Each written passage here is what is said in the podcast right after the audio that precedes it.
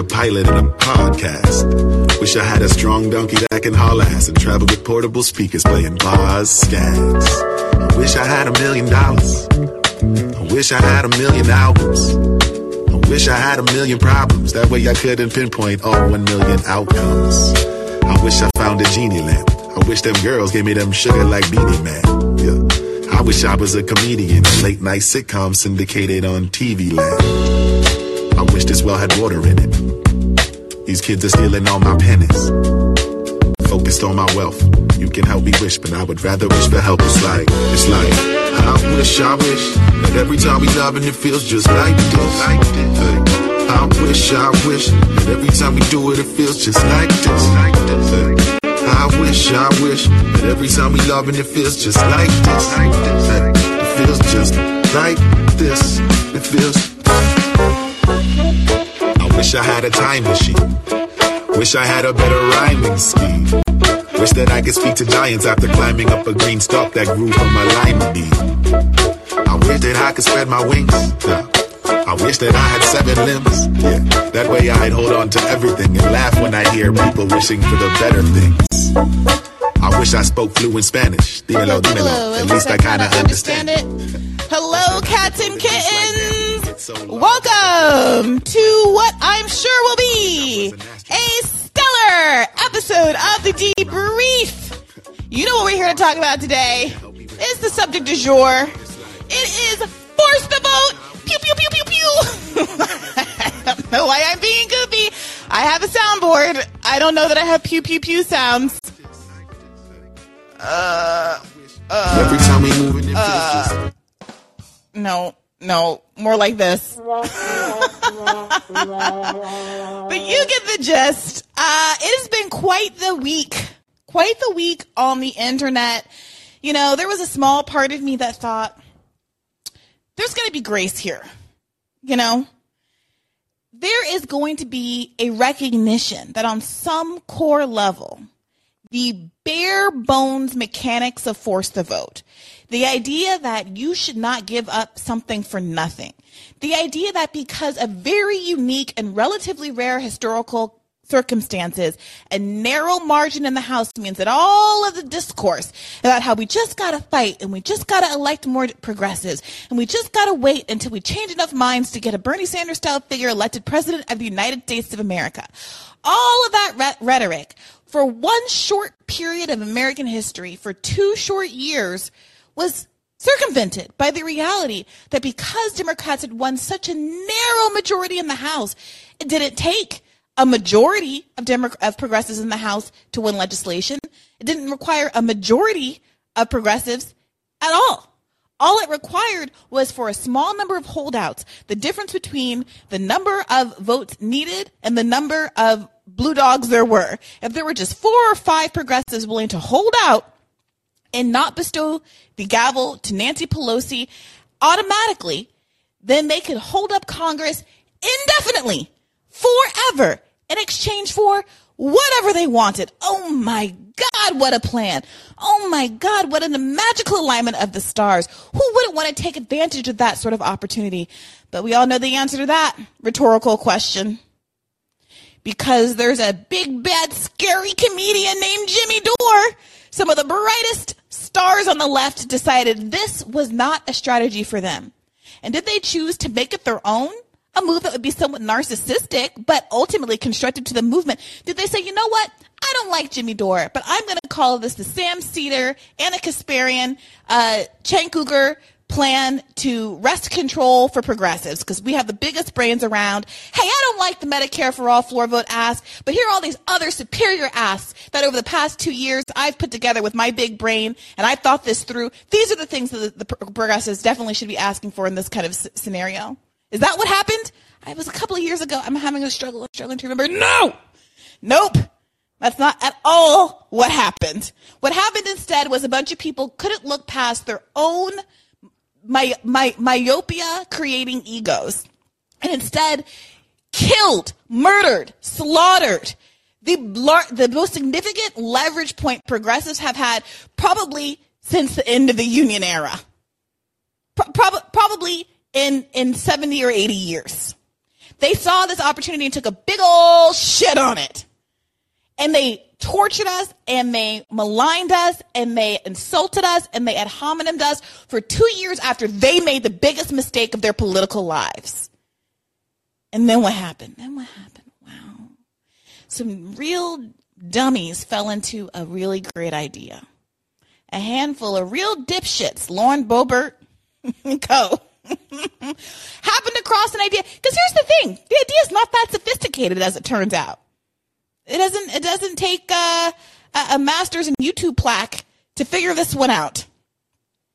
And so, lo and behold, Republicans in the exact same position as Democrats were in last term with their narrow majority in the House, a handful of them, more than a handful, 20 of them realized that they could ask for whatever they wanted in the whole wide world, a blank check, as long as they were willing to not vote for Kevin McCarthy.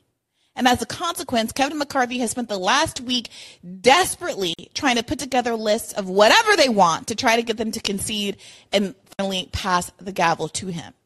Now, we've all known what the response from the Know Nothing Left has been. And It has been, oh, well, the asks are bad. Like, the, these conservatives are asking for dumb things. Wow, what? You're telling me that Lauren Boebert isn't asking for substantive material policies that are going to help the poor and create, uh, uh, restore democracy to our corrupt political system?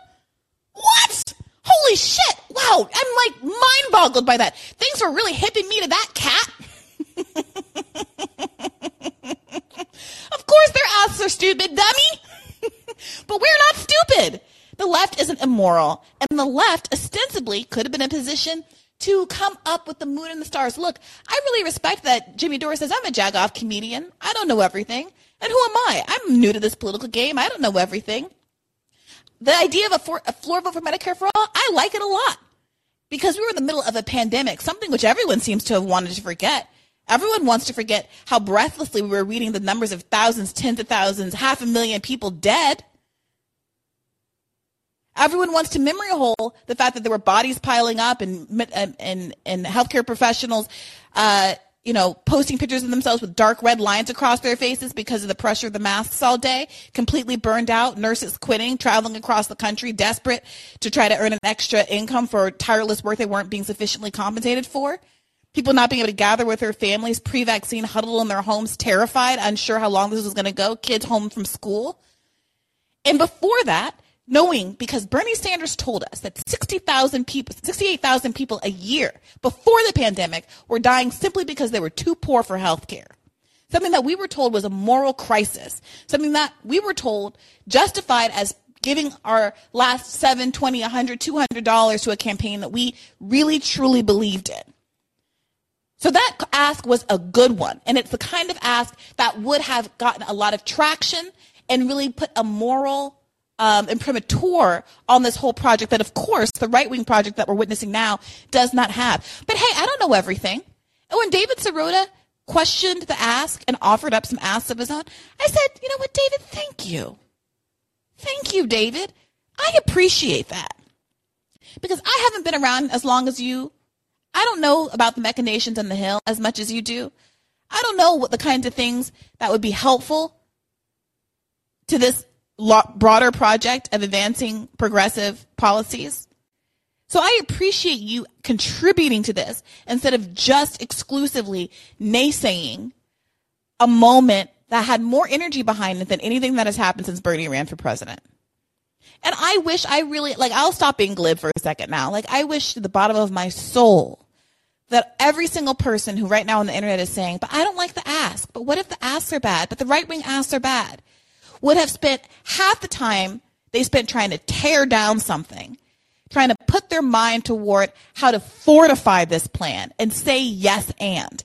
But the only person in this scenario that seems to have understood that basic principle of comedy that you should yes and to make a bit entertaining is perhaps unsurprisingly the jagoff comedian.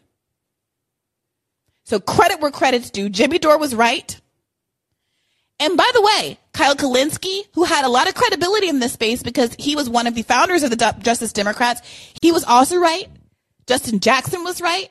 Krystal Ball was right. Chris Hedges was right. Cornel West was right, and I was right.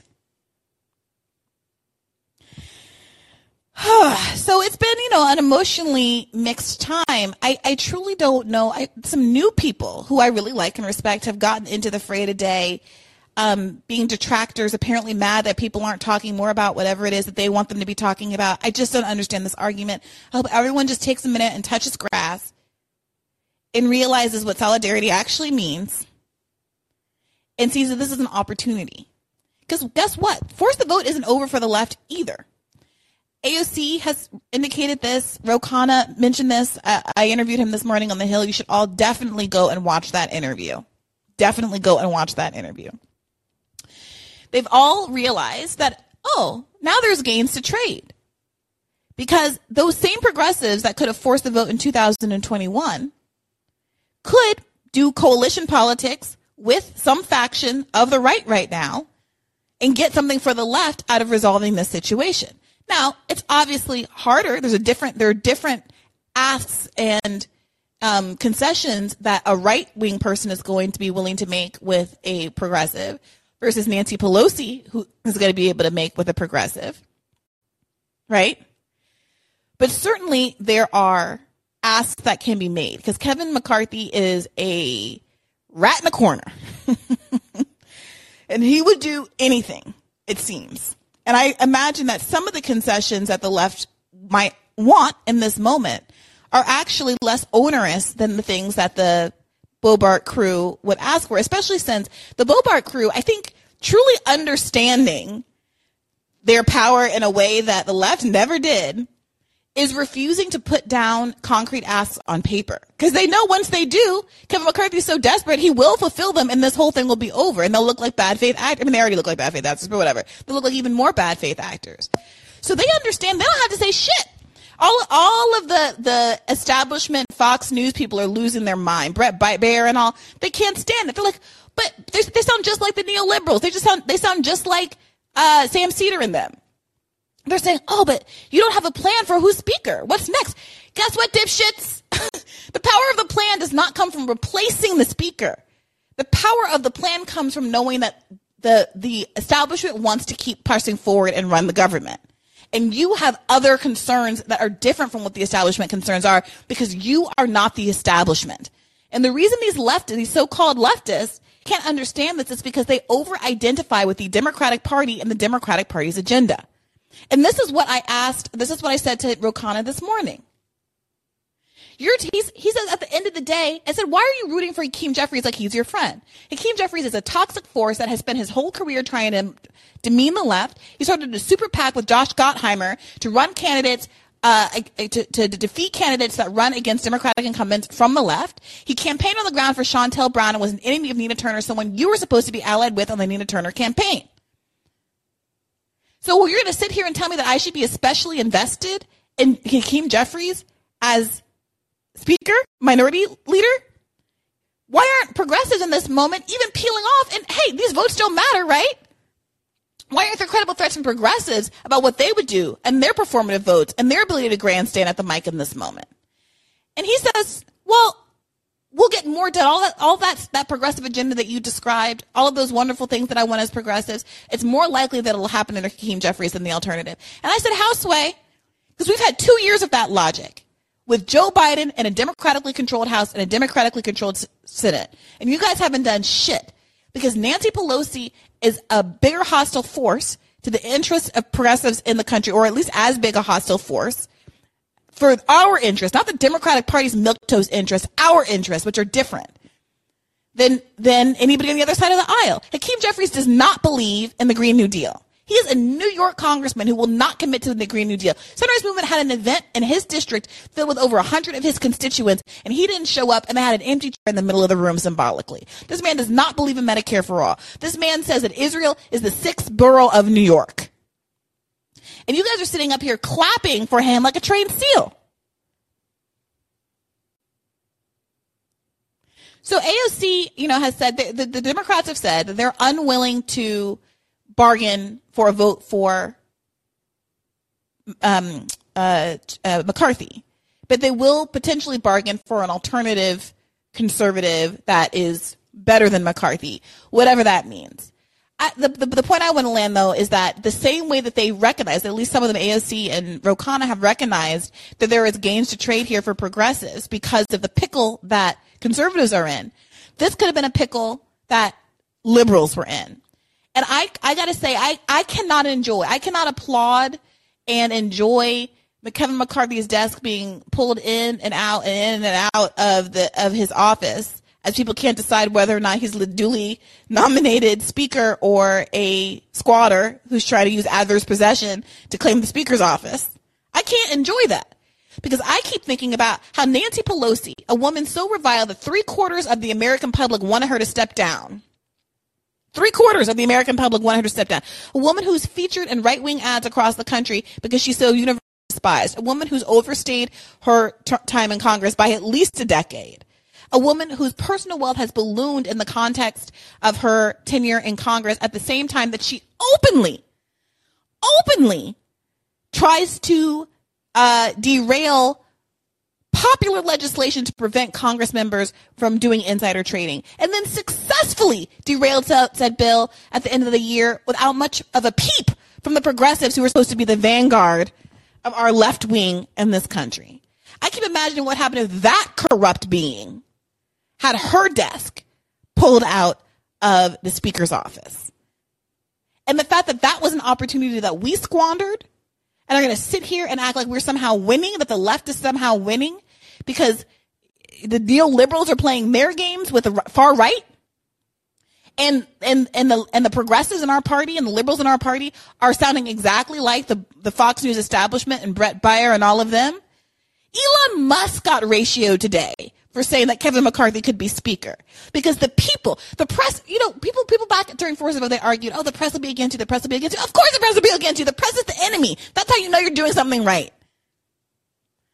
But the people, even the conservative people have turned against Fox News. Conservative people have turned against Elon Musk. Elon Musk got ratioed for saying that Kevin McCarthy should be Speaker of the House. Donald Trump got proverbially ratioed insofar as he was just ignored for saying that Elon, that uh, Kevin McCarthy should be Speaker of the House.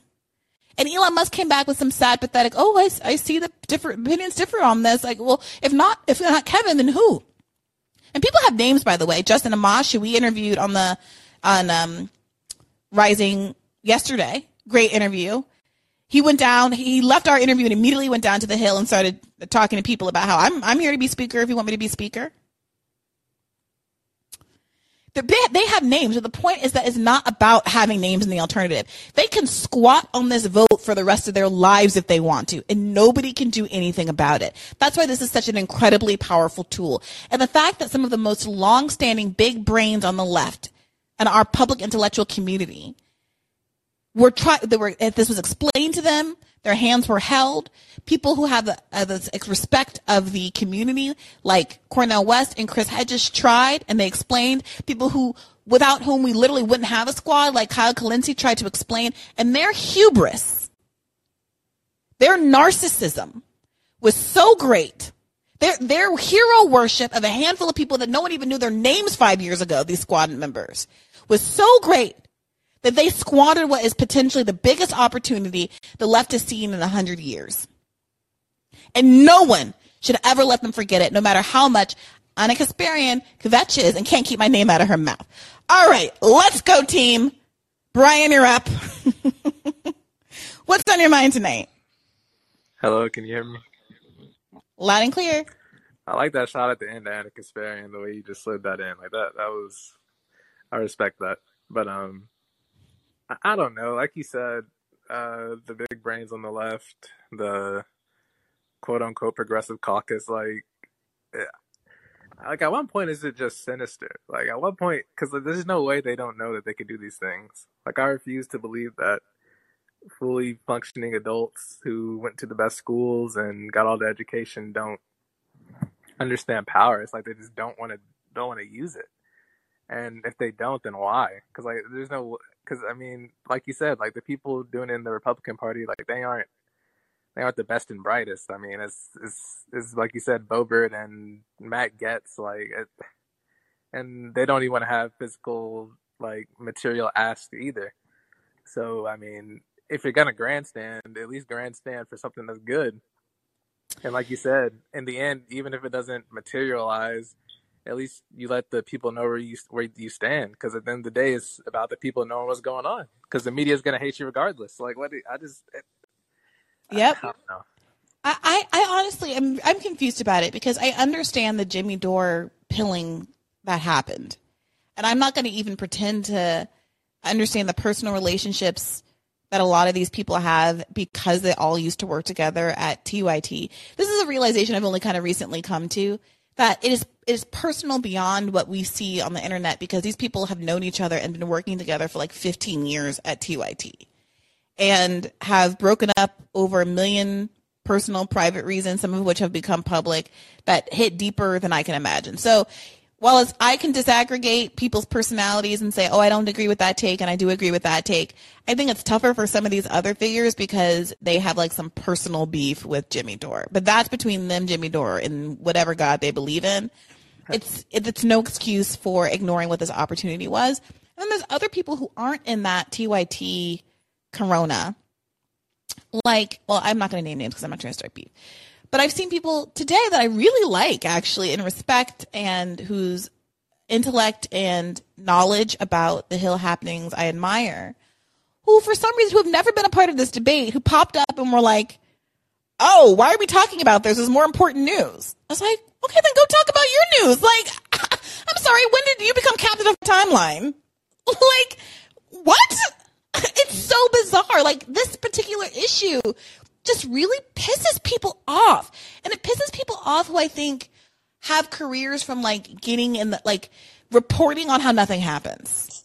Right. I was about to say, cause like now, like you said, even the people reporting and the politicians themselves, like there's nowhere to hide. Like you can't, you can't blame the other side. You can't, I mean, it's, it's so hard. I mean, they tried to blame the parliamentarian and they're going to find somebody to blame, but it's like, it's so blatantly gutless when you like it's such a dereliction of duty, and it's so obvious when you push it down the line, and it's just it exposes people. It naturally exposes people. Yeah, yeah. Well, look, if you figure it out, you tell me. And look, I know that I I popped off at the beginning of this. I just needed to get that stuff off of my chest.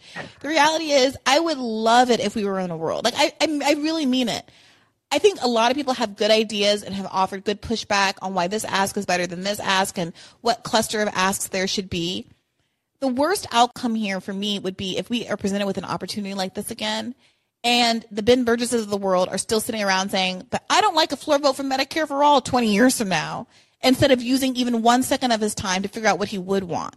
Because this is, this is what I was so frustrated with, with Ro Khanna too. It's like, and, and with the person I was referencing before who seemed to be angry that people were talking about this on the timeline. It's like either you believe there's absolutely no powerful leverage here, in which case you think Kevin McCarthy is offering up these compromises for no reason whatsoever. The fact that the compromises are not what we like or what we think is substantive is irrelevant. The part the point is that we would define the ask.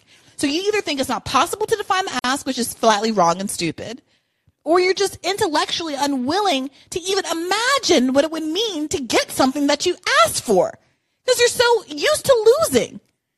That see that the latter can't be possible to me. That's why I say it's sinister. Like they know, like they know you're fed up, but they just don't care. But I mean, I only have one extra thing. Uh, there was uh, someone you might want to have on the show because he's all about like being sort of cutthroat about political things. And I'll just let you go. Um, his name is uh, Diallo Kenyatta he has a YouTube channel, which is just his name, and it's. I think he'd be a good guest to have on the show, but I don't want to keep it too long because I know the queue's long. So Diallo Kenyatta. All right, yeah. I'm gonna write it in my Slack thread. Thank you for calling in, Brian. No problem. Keep the faith. Keep the faith. Chris, what's on your mind? Uh oh. I don't know why you're hearing that music right now. I don't hear any music. Oh, I'm hearing it. All right, hold on. I guess uh, my YouTube just randomly cut on. I don't know why. I swear I'm like so bad with like technology. Like I don't, I, I don't know how none of this shit works. but uh, how are you doing on this lovely night? I'm doing okay. Let me tell you, I didn't sleep all week. I got two or three hours of sleep every mm. night this week. I took a little bit of a power nap this afternoon. Woke up at seven. Went to the gym real quick, showered, and sat down here to talk to you fine people. So I'm kind of exhausted. I gotta say, I'm about to sleep like the dead. Oh, But it has been a gratifying week. I felt really good about my radars this week. I thought we had really great slate of programming every day this week on Rising. Well, I can't speak for the days I'm not there, but you know, Tuesday through Thursday on Rising. You know, I'm really proud of the show that we put out this week. I'm I'm proud of today's episode. Like I'm proud of the work that we've done for the last two years as a community, and I feel tired but fulfilled. Well, that's good. That's good. That's really good. And yeah, your radars were actually really good. I think um the comment section was very like kind of positive about the whole thing. But I guess maybe because we're on the I guess the outside of like um what we'll what we would say is like a establishment politics. So, you know, of course there was Republicans like, you know, Republicans agreeing with like, no, this isn't a terrible thing. This isn't the worst thing in the world. Like why are we trying to make it seem like the idea that democracy is happening and people are getting or or forcing what they want or using their power to get what they want is a bad thing as far as it comes to their constituency. Now, yeah, their their our constituency and their constituency is a little bit different. I think they're more so just about they don't. I guess like um like with the the right, it's not really about like governing. So this doesn't mean nothing really to a lot of them. So as opposed to I guess what you would say the left. though, but regardless, they're, What they're governing? more- Huh? What what governing are we giving up? Because here's the thing: they want to obstruct forever because they don't care about governing. The left Yeah, wouldn't say yeah. we have we we're going to just sit on this. We would Yeah. say we want to get to governing too, which is why you Mm-hmm. should enable us to govern in the way that we want, which is stuff that also the majority of the American people want. How can you argue against that? Yes, exactly, exactly. Literally, how could you argue against that? And why is this like such the craziest thing in, in the world? Because it happened over like I guess hundred years ago, the last time something like this happened. But regardless, I think all of that is kind of like semantics and everything. It's just like you know, there at the end of the day, Lauren Boebert does have a constituency, and she knows her constituency, and her constituency honestly don't care. Right. And by the way, that's most. This is what's so funny. I think the establishment and even some anti-establishment conservatives like Marjorie Taylor Greene really thought that they were going to be in the right here and that the public would side with them. The public is not siding with them. Conservatives are not siding with McCarthy. Mm-hmm. Elon Musk, Donald Trump, all of them now look like insider establishment figures because the energy, the people know where the energy is. Nobody gives a shit that Congress can't pass some dumb bill that like doesn't affect their lives. They're, the, the the satisfaction level with Congress is like single digits. Nobody likes these people. Nobody cares Yeah. if they don't get paid. Nobody cares if they have to sit there and not go back to their districts. Nobody cares. The public wants to punish them for Yep. ignoring them for generations. Ex- exactly. That's literally that's lit- like, you literally hit the nail on the head. Like their approval rating is literally in the single digits. No one believes in this uh, uh in this Congress, and they haven't for a long time. So it's like, yeah, honestly, regular people truly, truly don't care. Like that's like, and then honestly. It's bringing more attention to shit like C-SPAN and everything like that now, which is even more funny because there's no other reason to watch C-SPAN unless you're like a legit political junkie who was like, this is like your job and everything like that. Nobody gives a Shout out to Jen Briney. but you notice how like the detractors, or I'll call them the anti-force to vote people. You notice Mhm. they're not using a lot of the uh the arguments they were using. So the whole idea of this is stupid because you know now Hakeem Jeffries is in a position to get the um the speakership. They're not saying that no more. Now they're just saying, well, the the idea is stupid, or Medicare for all were uh, on the floor. It was going to fail anyway. So why? Mhm. So why? So why does it matter if it was going to fail? And I'm like, well, I don't think it matters. Like to me personally, I don't. I think that's like a fucked up thing to just like because you don't have the votes for something that you can't have talks or you can't have like discussions about it or you don't want to put it to the floor so you can actually have like personal like uh, debates about whatever the topic is. Like the idea is like okay, we don't have the vote, so we're not going to do nothing. Isn't that that's like the problem with Congress? Nothing moves. No new ideas, no originality. And it's a huge part is because somehow if you just don't have like this overwhelming support of stuff, and then also the uh obviously the the the capture of um of the uh the corporate class of our government it's it's this is the whole part of like stagnation and this is what everyone is mad about and you would think like people from TYT and you know I guess like I say the naysayers would somewhat understand it but I'm kind of starting to realize they have their money and they have, you know they're not in the same situations I think like us everyday people are they have money at the end of the day their I've resisted some of those arguments, like, oh, they just don't care because they took cab number money or whatever. Like, I, I've tried to stay out of all of that. I will, I will say that I'm going to continue to out of that. But I, I will say this: I was thinking about this, um, you know, in the shower just now, that it strikes me as something akin to immoral the way people sigh in an exasperated fashion when you bring up Medicare for all these days. Mm-hmm. There is this sense that because of the political, the la- the the the, the long that, that it's such a political long shot at this time, Mm-hmm. um, that to even talk about it is childish. And if Bernie did anything, like I think the most significant contribution that he made to the world in the last five, six years or whatever since 2016 is that he made it okay. He made it feel not pie in the sky to say we wanted basic human rights that people in our peer countries have. Yeah. That, that was huge. To be able to mm. say healthcare is a human right, housing is a human right. right. We should uh-huh. have canceled. College should be free. Medical debt should be canceled. All like that. That was so huge. And I remember the psychological lift that I experienced as I came into the Bernie movement in 2015, 2016. And how, for once in my life, I felt like politics mattered and my political identity and my moral identity aligned. And Was this dissonance that I historically felt just went away Mm-hmm. and that feeling that, that I, th- I think I talked about this in an episode of Hear the Bern. That scene in Good Will Hunting when like uh, Wa- uh, Robin Williams says to uh, what's his face, "It's not your fault. It's not your fault," and you know he breaks down crying and, and lets go of the psychological burden of thinking that all of the trials and tribulations in his life, you know, were there because of something that he had done and that he basically deserved it. That's that's what Bernie felt like to me. He came to all of us and said, "Your debt, your poverty, your struggle, your food insecurity, you know, your inability to pay for your wife's breast cancer treatment, the indignities that you feel and all of that Yeah. is not your fault." And the people who are now sighing and rolling their eyes that, that when you bring up Medicare for all, they're trying to put you back in that box. Mhm. And that is so immoral to me. That is so pernicious to me. And it's good people who don't even, I think, realize that they're doing it. It's a lot of, you know, left writers and commentators. They're just like, why talk about this now? Like, get over it. Oh my I'm God. sorry. So yeah, it's like you, you, you want us to whiplash from it being the biggest moral cause of the age to get over it because we have to wait for Gavin Newsom to be president or some shit before we get Medicare for all? Absolutely not. I will not. I will. I will never succumb to that mentality. Yeah, and and I guess like that's why I'm more comfortable saying like I think because people are a little bit more comfortable than you know their constituency that they claim that they argue for are so cool and nonchalant about the idea, and then also so arrogant and bullheaded and just not admitting that okay maybe I was wrong about this because I think what you're seeing from the honestly the detractors you're just see, you're just seeing ego now. That's all this is. That Ana Kasparian little jab she tried to throw at you, ego.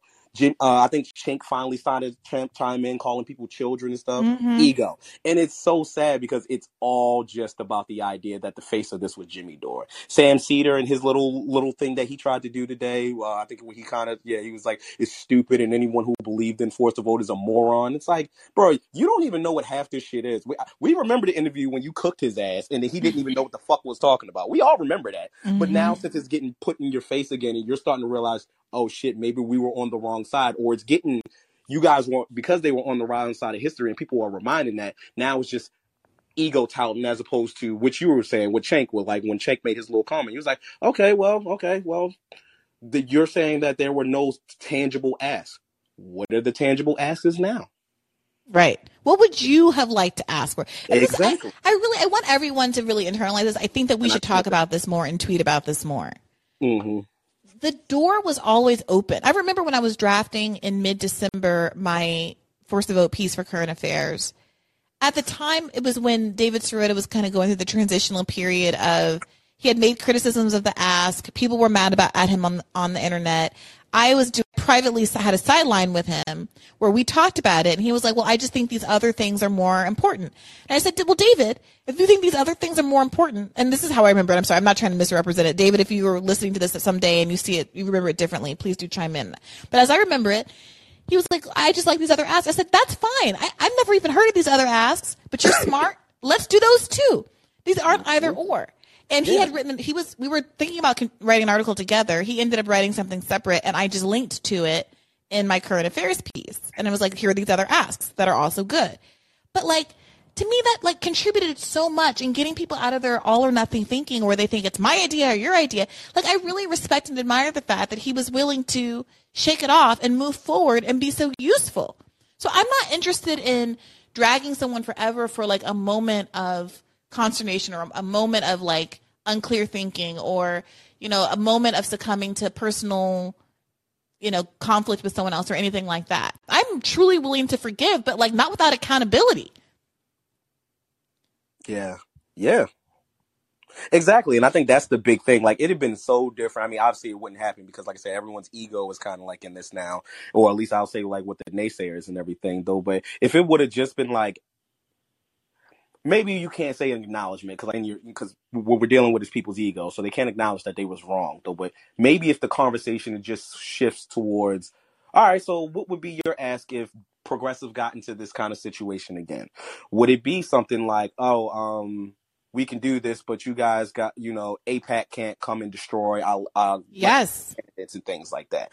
Or, um, hey, we want better committee assignments and seats and everything like that. Or, hey, how about we put that, um, um, the, the antitrust laws and everything that, you know, that really got killed by Nancy Pelosi and everything like that. Why don't next time this come around says, no, uh, we're not going to vote for Nancy Pelosi unless she gives us a vote on, um, um, on the The antitrust. ban on stock trading. Yeah, yeah, yeah. Yeah, re- remember when we had uh, Jim Zogby on and he was talking about how he couldn't even get a vote Mhm. in the DNC to get dark money out of Democratic Party primaries? Imagine if they did that. Imagine they just sat on CNN. Well, well, you know, CNN's covering all this. It's a whole shit show. Of course, you know, our media and everything like that would be pissed off. So they're just going to be railing at them. But imagine every time they go up to for this vote and they get there a couple minutes and they talk about that. They talk about the money that's being laundered, how it's you know the corporate capture and everything like that. Imagine if they just got every like at least five or six progressive people said that.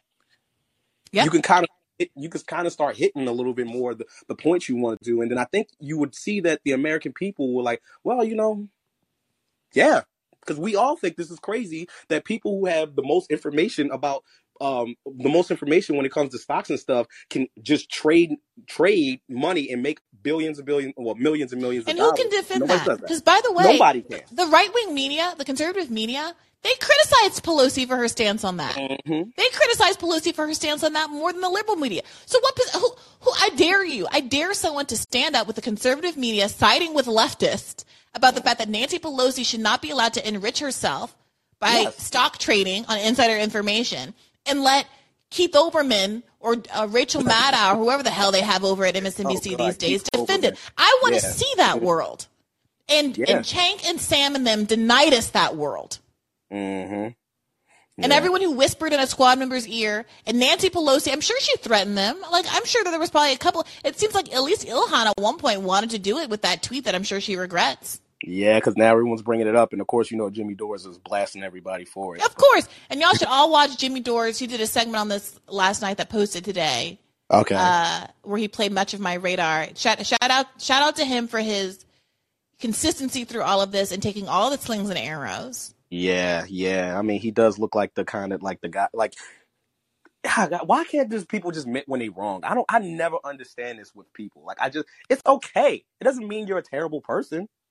It just means that you were wrong about something. Aren't- we all wrong about something in some way, face of life? We're never like. So, like, I just don't get. I mean, I don't know. Maybe it's the inflated. I don't know. I don't. I, I truly, truly don't know. But um, I do see that you have about 40 people in your queue section. So uh, that's all I want to say. Um, um, I know um one thing I did want to just say real quick. Um, I've been following the whole like Cop City thing in Atlanta. Um, Mhm. I'm trying to get a little bit more knowledgeable on it, so that's why I didn't want to like talk about it because I'm still kind of a little ignorant about it. But um, for everybody who's like even familiar with the idea of like Cop City and what that is and everything, and then I don't know if you guys have done segments on this on Rising, but I think that would be like a great thing to kind of like continue on. There are a couple activists. Um, there's a black guy, I can't remember his name right now, but he's been kind of like the face of it and everything. Um, and he's kind of like uh, talking about what's going on and the Atlanta, well, the Atlanta police, they're pretty much telling everybody, 2023, we getting everybody to fuck up out of the woods. So, um, All Yeah, right. Something like that. that- Yeah. Thank you, Chris. I appreciate that. And I, to your point, I'm going to hop around a little bit today. So I'm coming to you, Chantel. Keep the faith, Chris. uh, Chantel, what's on your mind tonight? Hey, Briahna. Wow.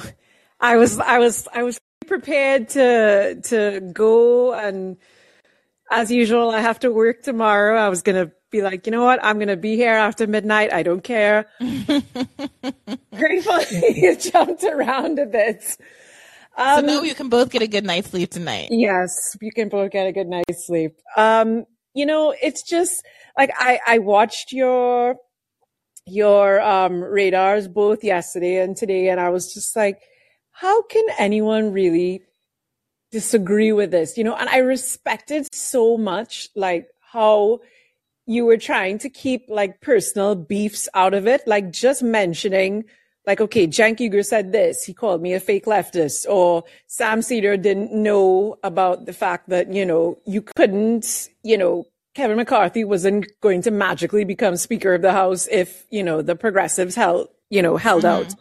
And I was just like, okay, you know, and that's totally justified. You kept it totally like, you know, no, no personal, no, no juvenile stuff. And I mean, I, I feel you because I mean, I, I don't care. I'm 36.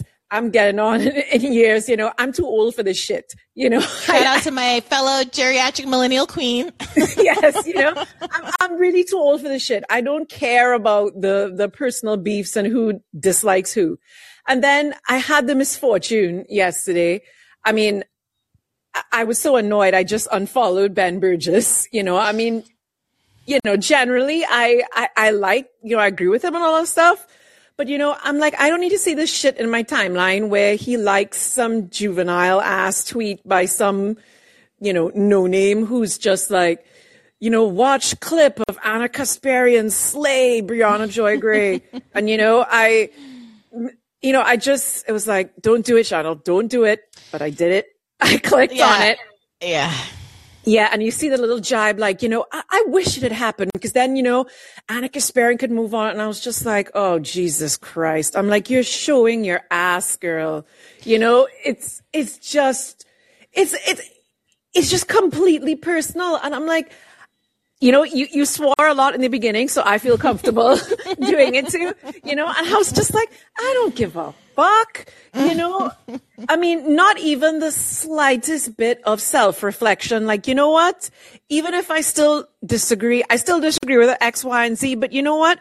We were wrong when we were just like, oh, Kevin McCarthy would, would be speaker. You know, mm-hmm. it's, Even if they just admitted that, to be honest, like they can maintain that they think the floor vote was a badass, like whatever. I don't even give a shit at this point. Just admit, just admit Yes. that you were all so wrong, so loud and wrong. We did like it was like an hour and a half at least into the interview, the debate with Sam Seder before he had to get corrected on that. I was like, and by the way, we did that interview in like February or March. It was like a long, maybe it was February. It was a long time after Force the Vote. Yes. We had had weeks and weeks and weeks of discourse and time for people to get up to date on the basics of what the strategy was.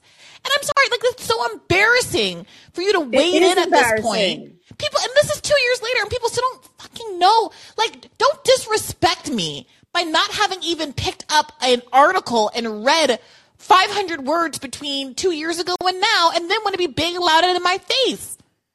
And, that, and that's what happened. Sam Seder 100% argued. agree. He debated with me, and then after was like, "Oh, that wasn't fair. She's a Harvard lawyer." I'm sorry. I graduated in 2011. That is not some new reality that you got smacked over the head with. If you didn't prepare for a debate, you didn't prepare for the debate. If you were so stupid, and here's what it is. I got to tell you, I, I've been taking a lot of this very personally, even though I haven't always expressed it. I feel as though people underestimated me, and then they get caught up and embarrassed, and then they lash out.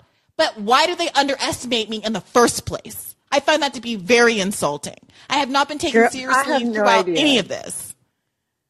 Yeah, it's just like, I mean, I appreciate, I mean, game recognized game. I'm a lawyer too. And I, I saw you in that debate and I was like, oh shit, she's got his ass.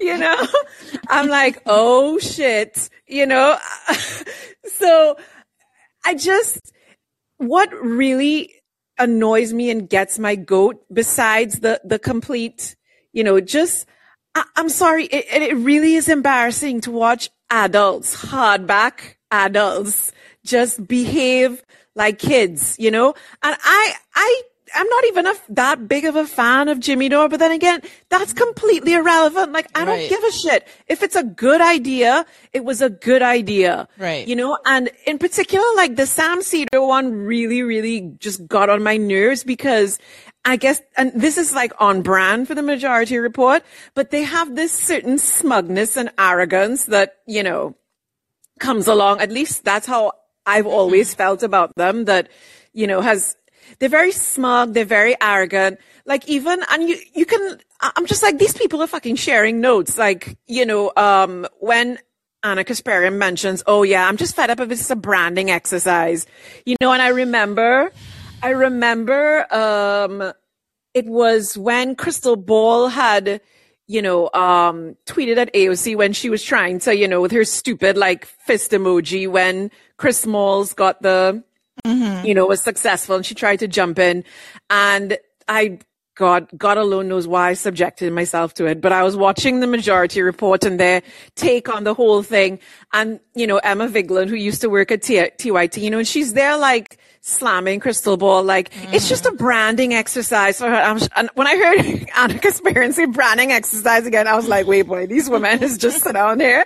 And, and, you know, just like, share notes and stuff. Like you can't even just genuinely just engage on the merits, you know? You, mm-hmm.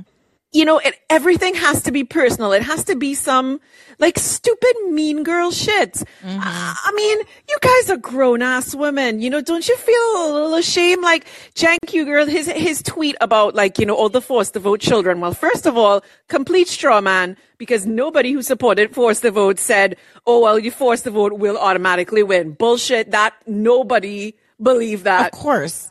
Of course, You know, everyone was very explicit about the fact that the, the whole point was that it was gonna lose and it shouldn't because we're in a we have we live in a country where most people support Medicare for all. So why do most Congress members not? Like that was the whole gist of it to heighten that.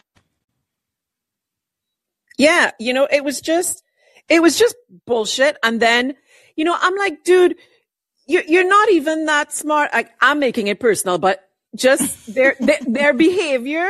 And I used to be a big TYT watcher. I mean, I used to watch, I'm not even an American, but I was so inspired by the Bernie Sanders movement. I'm here in little Trinidad and Tobago watching and I was just like, you know, yes, you know, and your own audience, when you poll them, overwhelmingly supported force the vote. Yep. And you go and you, you have a tweet and you, you're saying, oh, the force to vote children. I'm like, you don't even respect your own audience. You know, you're insulting your own people. You're just so blinded by your personal animosity. And I'm not here to make any judgment on whether that animosity is founded or unfounded because at the end of the day, it's irrelevant.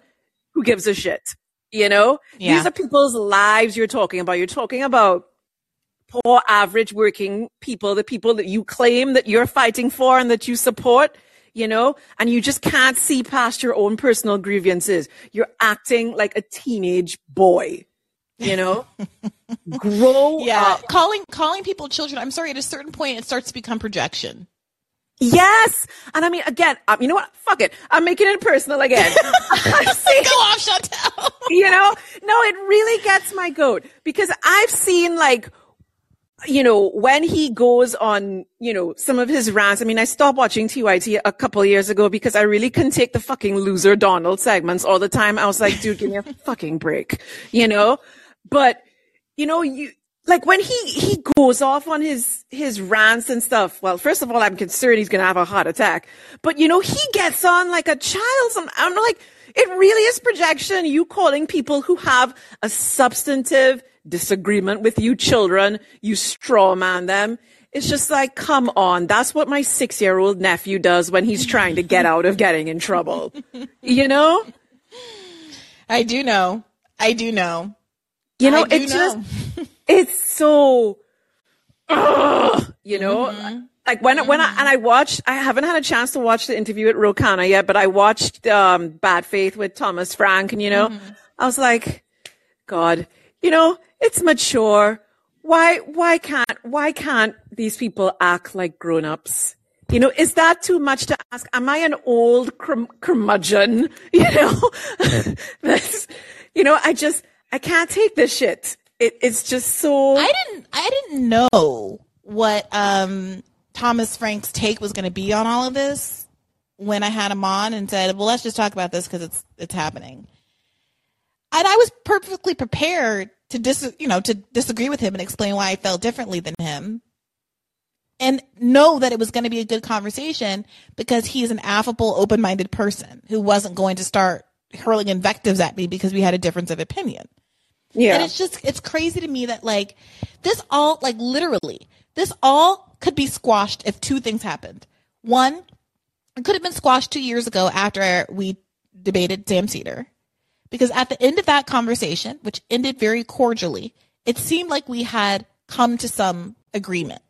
At the end of that three hour conversation, he basically admitted that the reason he was not for the plan was because of Jimmy Dore's personality and his personal conflict with Jimmy Dore that he did not know the truth about the Kevin McCarthy of it all. And that once that was exposed, he didn't actually have any objection to the plan. So after that, there's a world where we could have moved forward and said, look, he's going to say, look, I made, I made a mistake. I don't think it's the best plan in the world. I might think the cost benefit isn't up my alley, but it wasn't a bad plan. And I'm not going to make my whole personality about hating Force the Vote and hating Jimmy Dore. Well, he can hate Jimmy Dore. That's none of my business, but Yeah. like not for Force the Vote. yeah.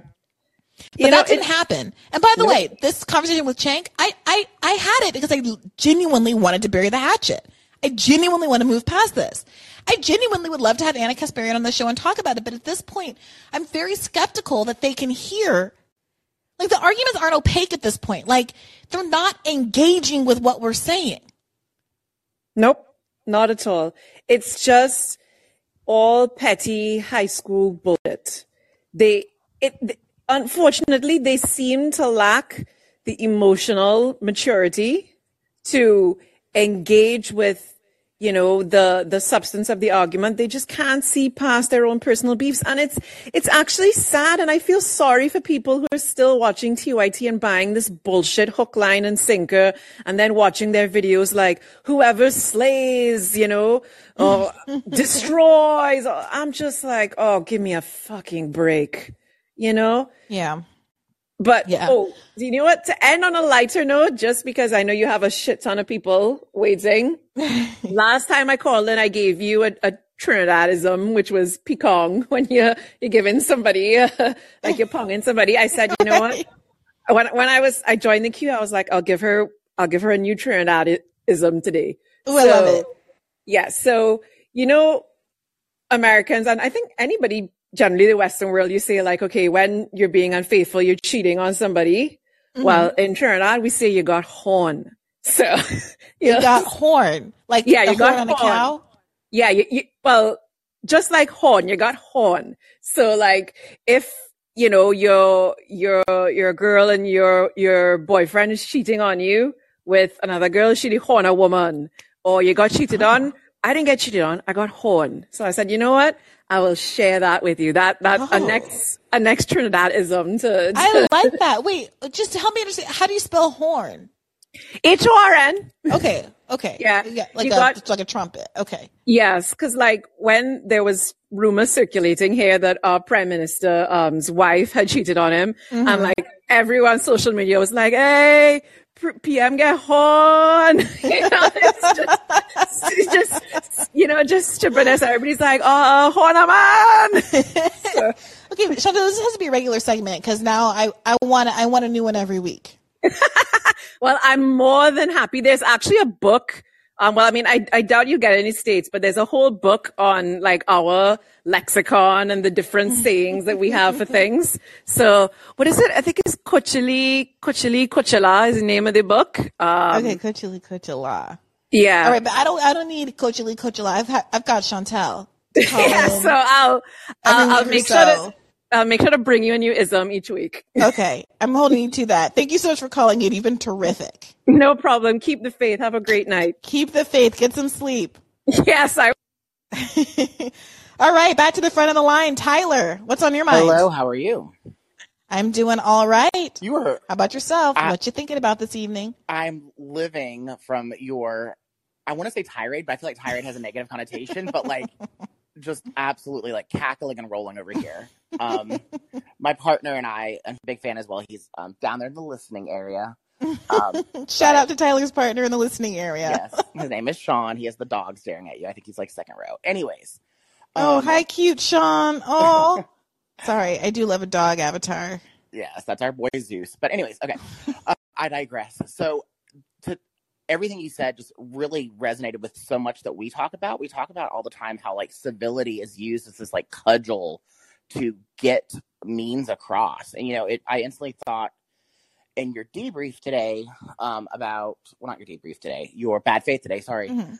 about how that day when Pelosi made AOC cry and like change her vote. And I'm not going to try to defend AOC because we've seen such a shift there in record time. But the same thing happening now with, you know, people trying to force the Lauren Boeberts to change their vote to move forward XYZ and really trying to get people to fall in line and fall in step and how that's used consistently just to keep the hegemony where it is. And it's just, you know, I wish somebody would have said to force the vote two years ago.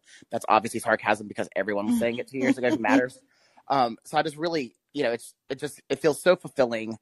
Even the bad faith was on brand with what's happening right now. Um, but what I I have two quick things. I do want to be respectful because I know there's so many people. One's about the bad faith, and then one's uh, a question about the force of the vote. Is that okay? Yeah, sure. Okay, cool. So, um, back in my past life professionally, I was actually a teacher, and one thing you guys talked about for only like eight to ten minutes, like it was not a big part, but was about like the education system, this promise of college. hmm And I taught tenth grade here in North Carolina, um, English specifically, and literally I was praised in my department because I did a thing called multiple choice Mondays and free response Fridays, not by choice, because I was told to by our curriculum facilitator to help the kids test better. And so Mm. it was 100% to prepare them for the ACT because the ACT started getting used to assess quality of schools here in North Carolina, but also to prepare them for the standardized test. And it just made my skin crawl that we're, I was teaching test taking. I wasn't teaching thinking. I wasn't teaching anything else. And we had to force every kid to sit through college application processes and going to the computer lab with college counselors. And they didn't want to go to college. And, I, you know, Mm. I'm, I'm a huge advocate for going to college. I really, really am. But forcing going to college, forcing a narrative, forcing a lifeline, and then holding people in debt forevermore over it isn't right. So it's Mhm. just uh, that you just rehashed all of these emotions from uh, my, like I said, my past life.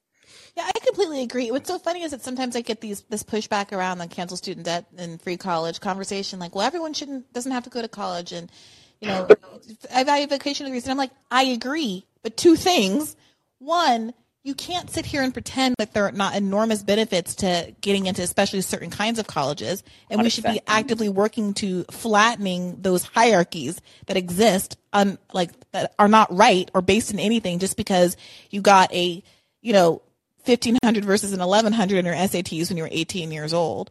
And second, people who go to vocational school also have student debt and money at no point should be a barrier to you getting whatever kind of training or education you need to live your most fulfilling life. Third, I would add, and I said this in the episode, I think education is a benefit in and of itself and that I resist the idea that we're only talking about these opportunities as avenues toward remuneration as adults.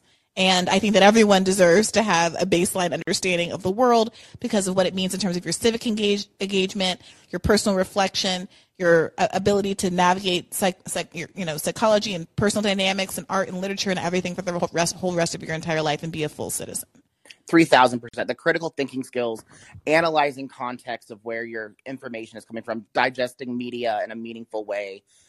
You could not be preaching to the choir more. Um, and the fact that there's you know the fact that money is the threshold and the gatekeeper for that is just absolutely sickening Yeah. so that leads to my question um, about your thoughts. I was watching um, CNN, speaking of digesting quality media, um, and saw Ro Khanna actually had a quick little interview on there about, you know, once again, being willing to work with or vote for a moderate Republican, um, depending on what they would agree to. I'm interested to hear do you find it more likely to see Democrats cross the aisle to move a moderate Republican into speakership, or do you see these holdouts on the Republican side who, at this point, if they do cave in, look like they were obstinate for no reason, um, fall in line for McCarthy first? What do you think is more likely to happen? So there's a classic episode of The Fresh Prince of Bel Air where Will Smith teaches Ashley how to defend herself in a fight. And what he basically tells her is to act crazy. And then everyone will be too afraid to fight her. And that's what comes to mind when I think of these 20 holdouts. There is a weird logic to their ideological inconsistency, their unwillingness to commit to any concrete demands. Like, it seems like they're a group with whom there's no real bargaining, right? Which people are criticizing, but at the same time is like, oh, I guess there's no negotiating with these terrorists. I got to go make a deal with someone else. So, um, there's a certain power in that. And as a consequence, it, it feels to me like you are more likely to get Democrats to bend than these, um, folks, the, the holdouts to bend because they don't want anything. They want to just gum up the works and they're happy doing that. And like, there's nothing you can really offer them, which is, you know, kind of based. I mean, I wish, obviously, I wish they were doing it for some substantive good, but like, you can't argue with their understanding of the power that they hold. So, Yeah. like, like, like I said, the, the Democrats, they've said that they're not going to ever vote for McCarthy, which is interesting.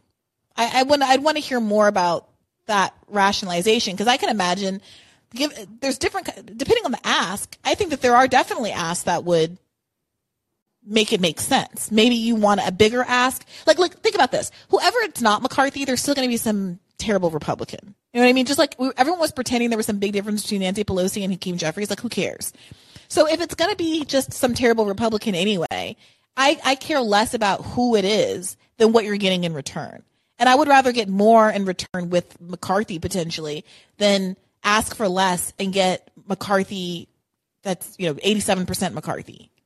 Right, Mc- McCarthy zero zero sugar or whatever. right. um, I'll wrap up with one last thought. That you said this actually to me on Monday when I called in as well, which is, you know, I said I didn't want to give Pence any credit, and you said it's one of those things where you wrestle with like how much praise do you give uh, someone's actions when they don't deserve them, so to speak. And I feel like it's almost the same thing here. Where like I never thought I'd be cheering for Lauren Boebert. I don't even think I say her name right, but never thought I'd be cheering for Elbow from Colorado. But here I am saying like, stay strong, don't cross the line to someone who I literally, uh, you know, despise. But hmm is Isn't that funny? Yes. So, but Yeah. Yeah. Well, look, thank you for calling in. Shout out to your partner and the puppy. And I'm going to keep hopping around. Keep the faith, my friend. you as well. Bye bye. Bye bye. All right. Um, Jerry. Oh, wait a minute. Where'd you go? Did you just next yourself? What just happened there? Jerry with these cute little monkeys. What's on your mind tonight? Oop. Did I not? Did I mess this up or did you mess this up, Jerry? Which one of us is the problem? Am I the problem? Am, am I the pro- I don't know what's happening anymore. Okay, I'm just scrolling. Um, let's go to Case.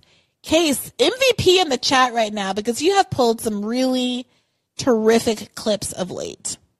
That clip of old girl from Axios, what's her name? Um, that cute little black girl. Uh, she's got a bunch of names. Alexi, Alexi, Mc, Alexi.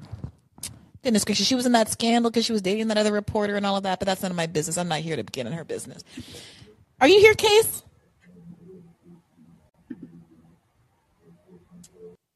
Case, I hear some ambient noise, but you seem to be still muted. I can come back to you, Case. Oh, wait, is that Jerry? What's happening? Okay, I'm going to bring Jerry back up. I don't know what's going on. I think the wires got crossed.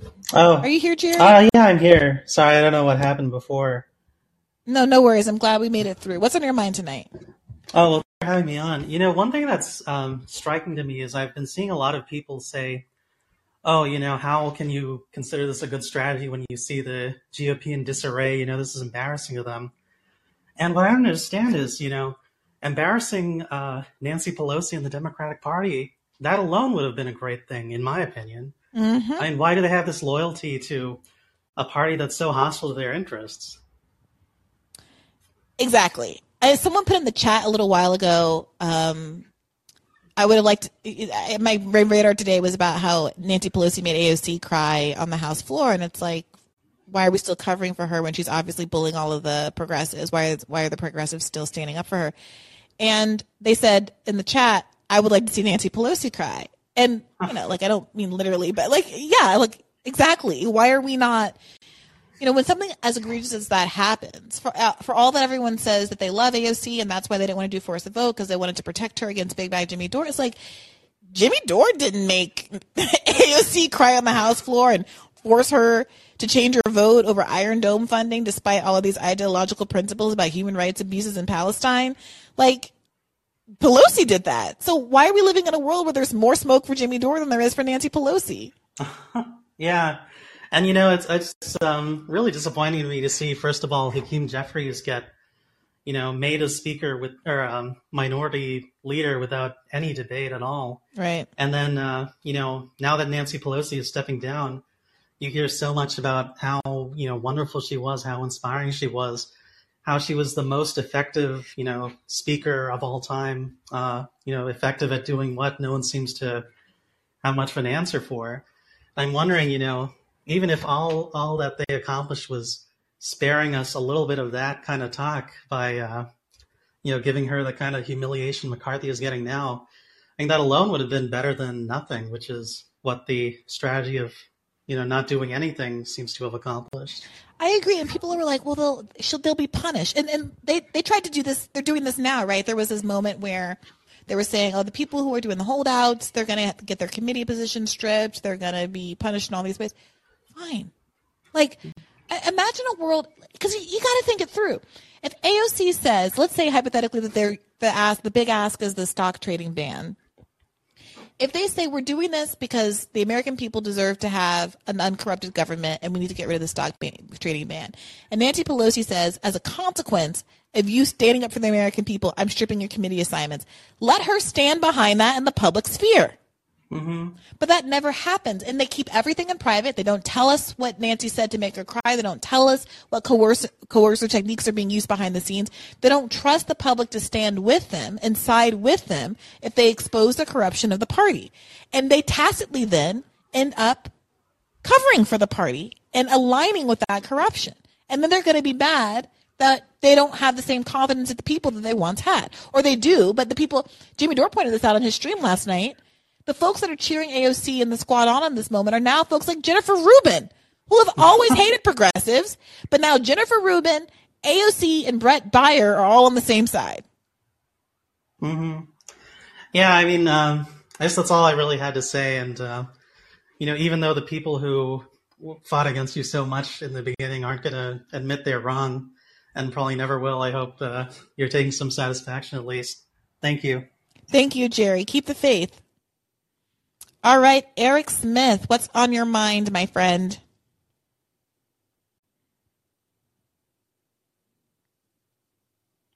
Can you unmute yourself, Eric? Are you with us? Unmute. Hey, what's up? All right. What is up? Oh my God. So, a lot's on my mind.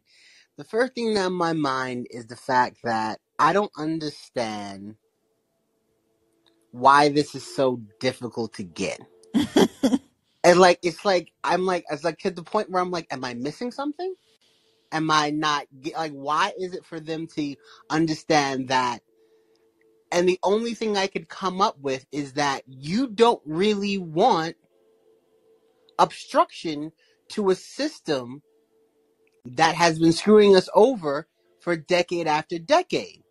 And I always like to me it's like things won't change until there's an obstruction. And you hmm see, and one because like it. So I'm not sure if you've been paying attention, but um, if you follow, I'm pretty sure you do.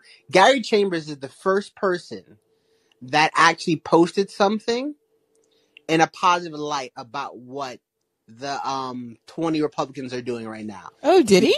Yes, he actually posted something and he said like um just paraphrase it. Pretty much he's just like even though I don't agree with what they're doing, you see when you have a cause that you believe in and you're willing to not care about what people think hmm and take the pressure, you can get what you want.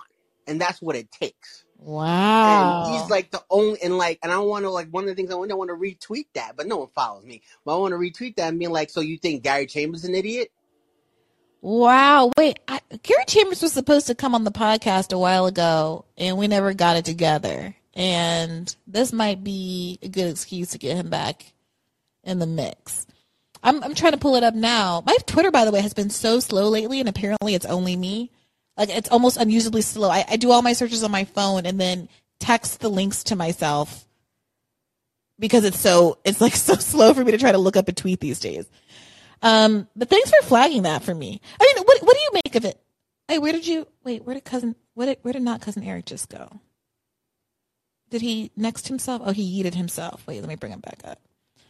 Eric, what do you what do you think? Why do you think there seems to be this misunderstanding? What and in your as you observe all the the responses and Reddit threads and stuff today, you know, are, are people? Do you think people are just like, are they not getting it? Are they not reading it? Are they just like, is a personality driven? I saw what, what's this guy's name? Um, Sam Moyn or one of those guys was tweeting about how they don't understand why the Force the Vote crew is seeing it as a victory today.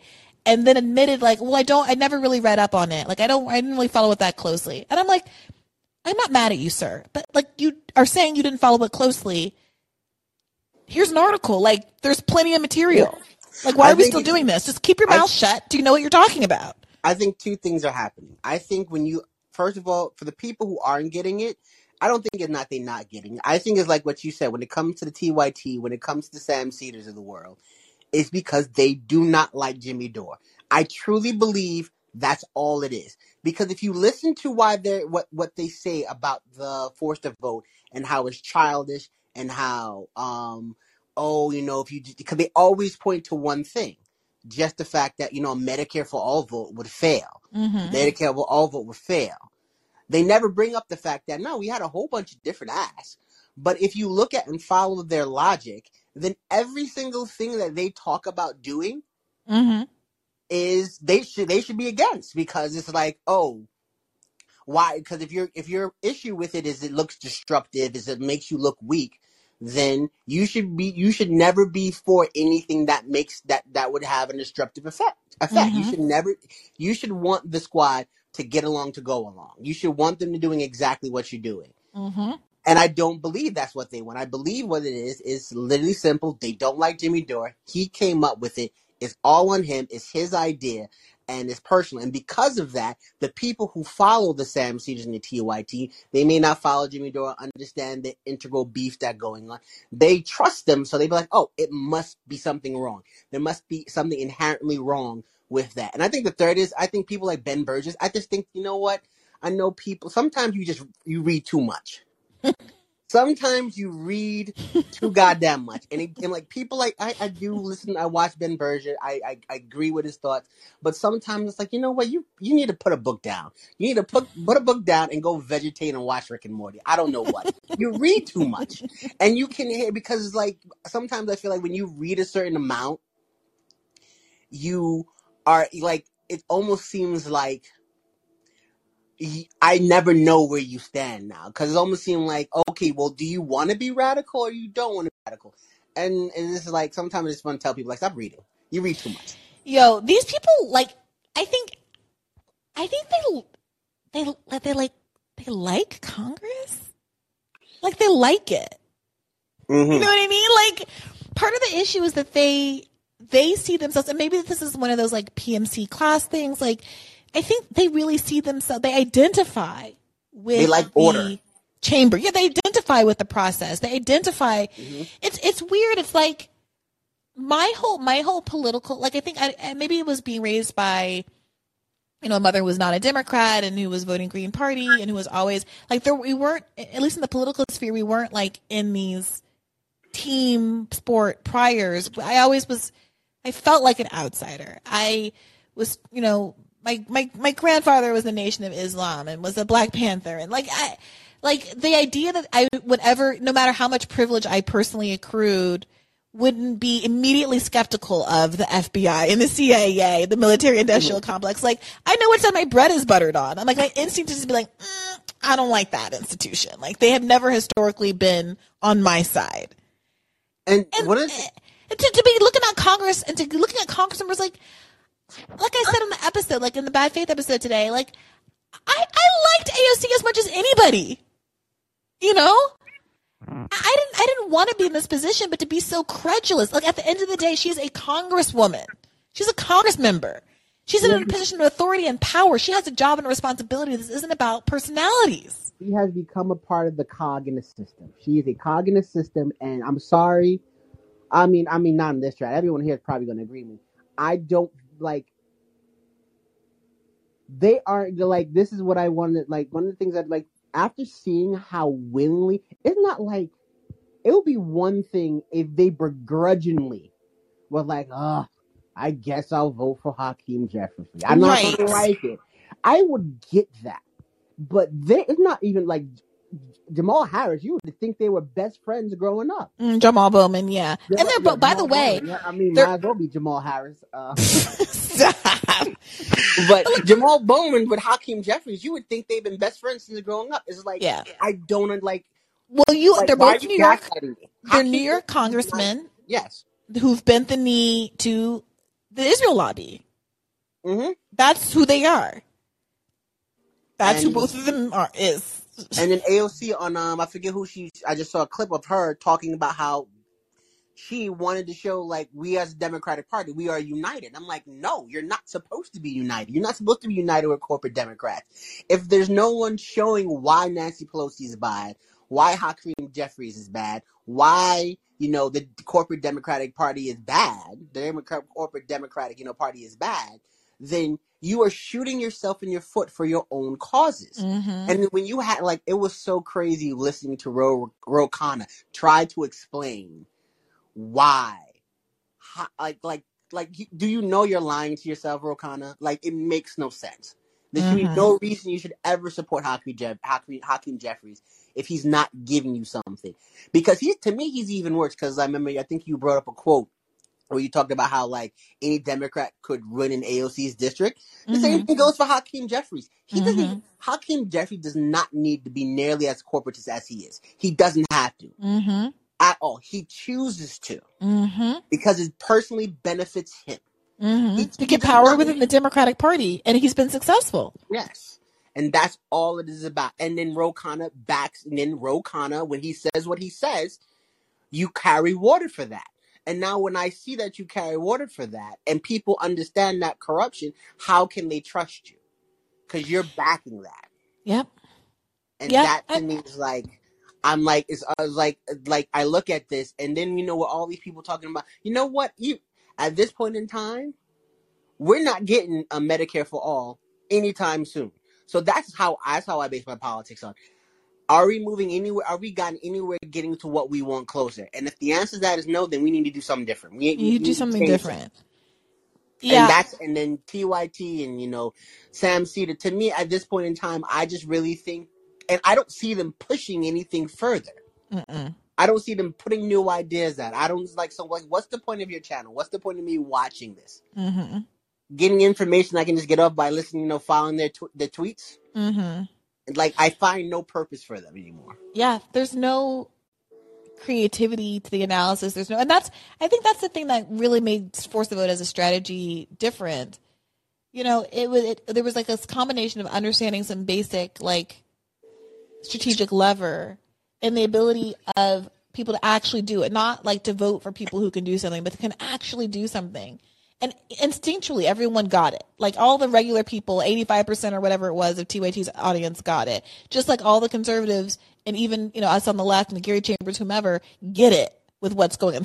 The girls who get it get it. You know mm-hmm. like we all see it as plain as it is in our faces but they i don't know it's like a really interesting psychological phenomenon. I, I do think there's something to the fact that they are part of the internet community that is reinforcing their worldview in a way that is not healthy. I think that maybe if there were more independent creators, you know, if Emma had her own show and Sam had his own show and, um, you know, all the people in the universe, the TYT universe and the Sam Seder universe, Majority Report universe were different, were separate, then they would be, you know, they wouldn't have gotten yes anded with their wrong opinion so quickly and they might have been a little bit more porous to other kinds of arguments. Um, because before I go, because I do, I've noticed that with Sam Seder on his channel, because I remember when all of this was going on, and when Sam Seder wasn't there, and it was like em, um, Emma Vigeland and the other guys, the younger dudes that are on that show, Mhm. they weren't as hostile towards it. Mhm. They had more of, a, and I think yeah, and I think it's because Sam Seder will knock that shit down, and I don't think they are because you know at the end of the day they work for him. Mhm. Don't think they are open with their radical. I think they're more radical than Sam Seder. Yeah, didn't what's her face get kind of bullied off the show? Jamie Peck. I mean, that's what I think happened. They don't say that, but that's what I think happened. yeah, yeah. Because. I think there's after a point in time where she almost got like I think uh they they shut. She was talking. I think it was about forced to vote, and she was um more applicable to it, and they Mhm. almost kind of like shut her down. There was Mhm. something, and they shut her down about it, and it almost like in a very flippant way about it. That Mhm. I, that just made me feel uncomfortable. I was like, why are you talking to her like this? But Yeah, I'm glad you brought up that clip of AOC saying that like she has all the solidarity with Hakeem Jeffries. I, I'm telling you right now, outside of like an Independence Day scenario where there's aliens attacking Earth and we all have to uh, link arms to save humanity or whatever, I will not be having you know community with Hakeem Jeffries. He's not on my team. not at all. you know, like it's sorry for everything to be a Will Smith reference today. but like, yeah, Biden depends on the aliens, like for sure. like, if it's a Vulcan, you Oh. know, a Klingon, hell, I'll take a Ferengi over over some of these Democrats. These corporate Democrats, Ferengis have more more principles, to be honest. At least Vul- Vulcans are logical. Vulcans, Vulcans in a heartbeat. I'll take a Vulcan. Oh yeah. Oh yeah. I would love a Vulcan. By the way, as Justin Amash was leaving the studio yesterday, uh, we walked out together, and it turns out he made some reference to the mirror universe. I was like, "Oh, you're tricky," and he was like, "Yeah." So they're they're among us. It seems like half the Congress are, are Trekkies. It was, like, then why don't if I, that's one of the things I like. I don't understand how you're a fan of Star Trek. That to me tells me you are uh, like like people who are a fan of Star Trek and they don't get. That to me just means they just for me sometimes I find people who are fans of Star Trek and I'm like oh you just watched the show because you found the show. Well, this is what You I'm didn't pay saying. attention. I think I think Trekkies are like good people. So I said to Justin, I was like, "You did you know that Stacey Abrams and AOC were Trekkies?" I said we should all get together since you want to be Speaker of the House. We should put together a show that's all of the congressional Trekkies trying to find solidarity around their mutual love of this show, and to get to the basis of our ideological drivers. this should be this should be a kind of um, Star Trek based bipartisan therapy session. Well, I'll let I'm going to try to make it happen. Yanis Varoufakis can come. Uh huh. Well, I'll let you. Oh yeah, you got to have Yanis, but I'll let you go so you can get to this queue. I keep the All right. Thanks for calling in, Eric. All right, here I go. Hippity hoppity hopping around. Looking for some fresh faces, looking for some gender diversity. You know how I do. Mm-hmm. Mm-hmm. I see you. I see you. I see you. Oh! Hey Feeny.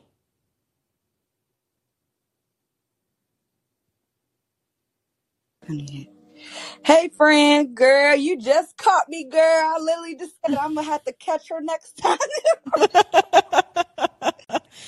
No, I'm glad I, I'm glad I got you in time. What's on your mind tonight?